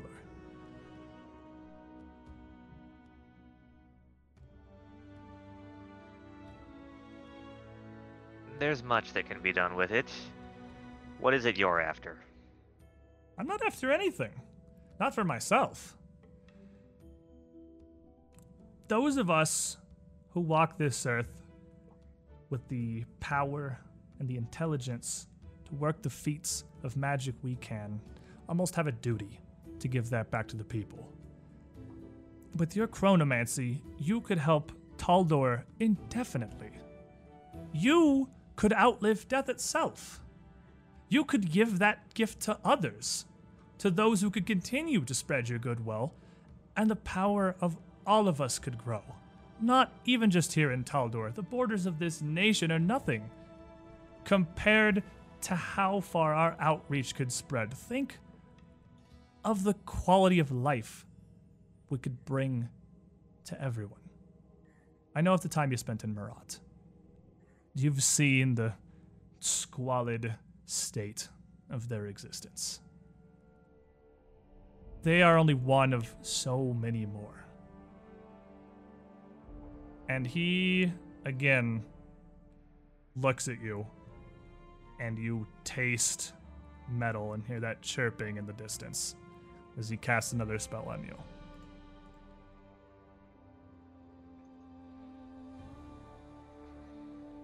I'm gonna try to figure out what it is. The 31 in I'm sure spellcraft, he's casting charm person. That I'm gonna resist. All right. Make me a will save. That is a 24 because Charm Person's enchantment. Yes. Yes, charm person is indeed enchantment. Uh, and as you resist the spell, he smiles. Do you see? Do you see how much power you wield? I have studied this for a life much longer than any normal human has lived. My Aasimar heritage has granted me that, and yet you can resist my magic as easily as any others. You're a half elf. Even without magical interference, you you will greatly outlive your allies if you stay with those you have now. Do you not wish to share this gift with them?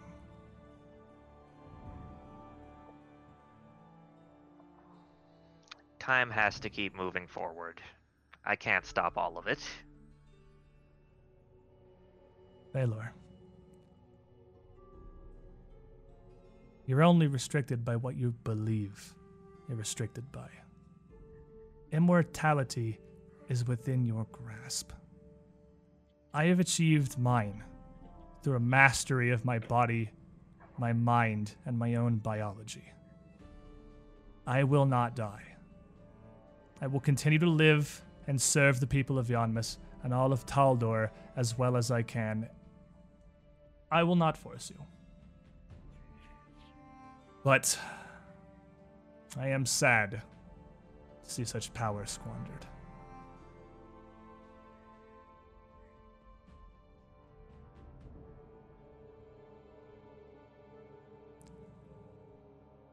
You know of the circle. I feel I it in do. your I read it in your mind. They're not what you think. The Immaculate Circle has operated behind the scenes of Taldor for centuries. You were at the Exaltation Gala. You were there for the massacre. You stood against Panavar's child, throwing his tantrum as his power was threatened. You have seen how those that diplomacy and politics put in charge fail this world. They don't have the interests of the people at their heart. We do.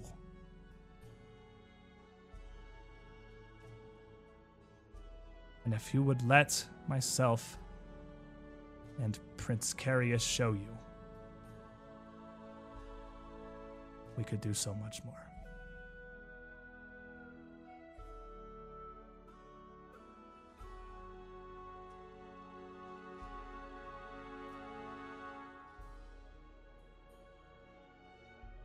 Once again, I'm going to ask that you let me think on this.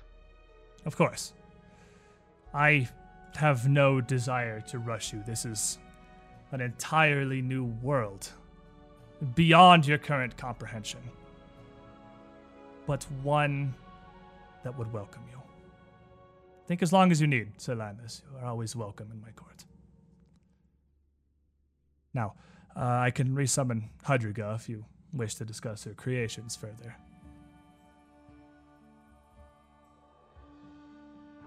I think I'm going to return home for now. That is fair. If you would pass on my apologies to her. She'll understand. I, I do feel I've, of course, imposed and will owe her in turn. I've taken this day away from her, but we've the evening ceremonies prefer, uh, to prepare for, and you've much to consider. Walk in the light, Sir. Just nod at him and turn and start walking away. And uh, he will not stop you. You can just leave, and the dwarven sentries by the door will let you out and seal it behind you as they always have. You heading back home? Yeah, So you make your way back, and that evening, the party reconvenes back at your home. Do you share your, day, your evening's adventures with Hudriga, Baylor?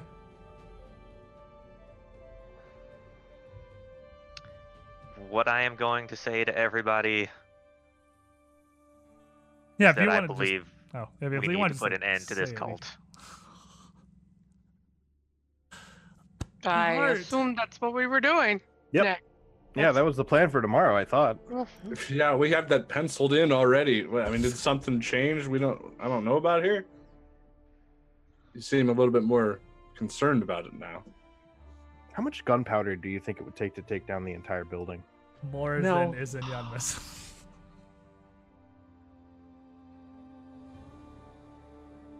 I went and saw them, and a stop needs to be put to them. That's all that matters. Well, we have the stop right here in this room, divided into five parts. yeah, but he was I so wonder- nice to you.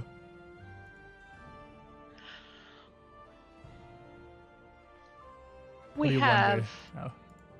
the ability Or at least. Hmm. Someone had enough coin, maybe we could see about taking out some of those dwarven guards and whatnot and not even make it us. There are assassins in this place. Would give us an advantage if someone else started attacking. And they're You also have your followers starting a counter cult, so Mhm. if you give them a couple days, We could just easily cause a distraction and maybe draw them away, and as That's- opposed to just killing them. That's what them. I'm saying. Well, I mean, that's what I'm saying. We're we're starting a counter cult, and that will. But the guards and stuff that take your, that stand guard that take your weapons when you go inside the doors. What if someone else was to take them out? Not necessarily us. Or take their place. Exactly. If someone else was to take them out, and somebody else was to take their place, and just casually let us in there with our weapons.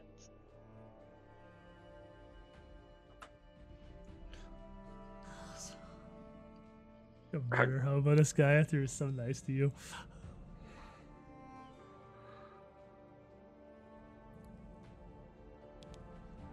I'm, I mean, that I mean- sounds like a decent plan for getting in, anyway. I mean, we just need to sell some items and get some gold. That's all the assassins care about this coin. There's typically how assassins work, yeah. So, you pay them and they do something- things. And even if they didn't oh. kill them, they'd get rid of, I mean, distract them. do we have anybody with advanced charm? Advanced charm? Oh. That would be what that that's that charm six. Is it? I thought it was Yeah. five. Six is advanced operations, five is the bonus Ah. feat. Uh, I've got charm six. yeah, Kahina has Oh. charm six. Fantastic, because uh, the thing you just said is the thing that we could we could The do There with me Oh, thing. yeah. Yeah, they're with me thing. Yeah. if we wanted to wait a week and just kind of hang around Yanmass while the cult, well, while the fake cult gets built up. We could insert some of our guys into that cult at the same time. You'll run two cults, and they can take over each other.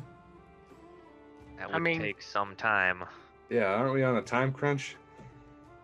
Not anymore. I mean, not in a super pressing time crunch. You just want to get. No, I mean, whatever Baylor said, Baylor seems I mean, concerned. but are uh, they- Are they going to get m- magically stronger here in the next couple of days? Or do we have time to, like, scope things out? And, you know, eh, we didn't in Tallgrass, but here we have the advantage of taking a more military styled uh, actions. and more Strategic subterf- approach. Yeah, more, more more, strategic. more strategy, more subterfuge. Well, the main objective is still determining whether or not it's really the prince, right? Like that's where Yeah. our main aim is here. Yeah, so us getting in without having to fight our way in is a very easy way for us to just see if it's him. Yeah. So is Now that oh, go Sorry. ahead. Now that you've been in there, Baylor, do you think you could come up with some tactics or something that could help us against some of Hudriga's uh, g- Uh, creations? I didn't see any more of the building than we had already seen. But she I spoke can- of the mist. She created the mist. What can we do against that? Well, the mist won't be running if we're just coming in while the show's not going on. Yeah, if we walk in there in the middle of the day, they're not going to be ready.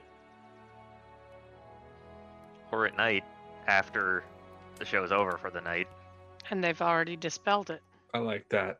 Either or, just any time that is not the short window of there's drugs in the air. It's only an hour sermon each night, from sundown to an hour after sundown. So if they've if they don't have time to prepare a second batch that would be wonderful but the question is is i don't you know you may find out from her how much she stockpiles if it's and if not if she and has if it's lots of flammable. Is it flammable? You. You can't No, we- blow up no. every problem you run into. No, No. no, that is a practical question because we have fire spells that are very dangerous that we like to I'm use. also pretty sure the place was lit by torches. It was definitely lit by torches. Okay, never mind then. The I was entire thinking, place would have exploded. it's very lit by torches. I was thinking about myself exploding there, not about exploding everyone else. A different kind of explosions. Well, is there anything else you guys want to do today? I think that's the end of the day. Yeah. And then tomorrow morning I get my armor back. Hell yeah. Yeah, tomorrow morning you get to have full plate again. Uh, also tomorrow, the divinations from the Mysterium on the Ring of Mind Shielding are done. So there's a couple of things happening tomorrow, and the day after that, you get your income from the uh, Tavern in Marat. Oh, I actually meant to ask you about that. That's the day after. uh that's the day after tomorrow. But I now think it's supposed to be weekly. I'm pretty sure it's monthly, but we can double I- check.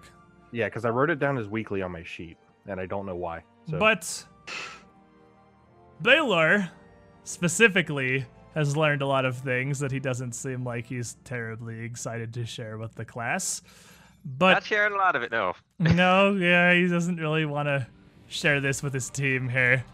But he doesn't seem interested in the cult being alive anymore. No, he So- does not. I was iffy about him before. Now I'm like, nah, nah. Not it ain't me. Not today. We're not about that cult life. So yeah, we're forming a cult. well, We're forming a about that cult. cult life, not this cult life. next week when we reconvene for the war for the crown. Well, I guess we're not friends with the cultist anymore. Uh, God, he- he's so nice and helpful to you, and you're like, we gotta go kill him immediately. Really? Really, Bailey?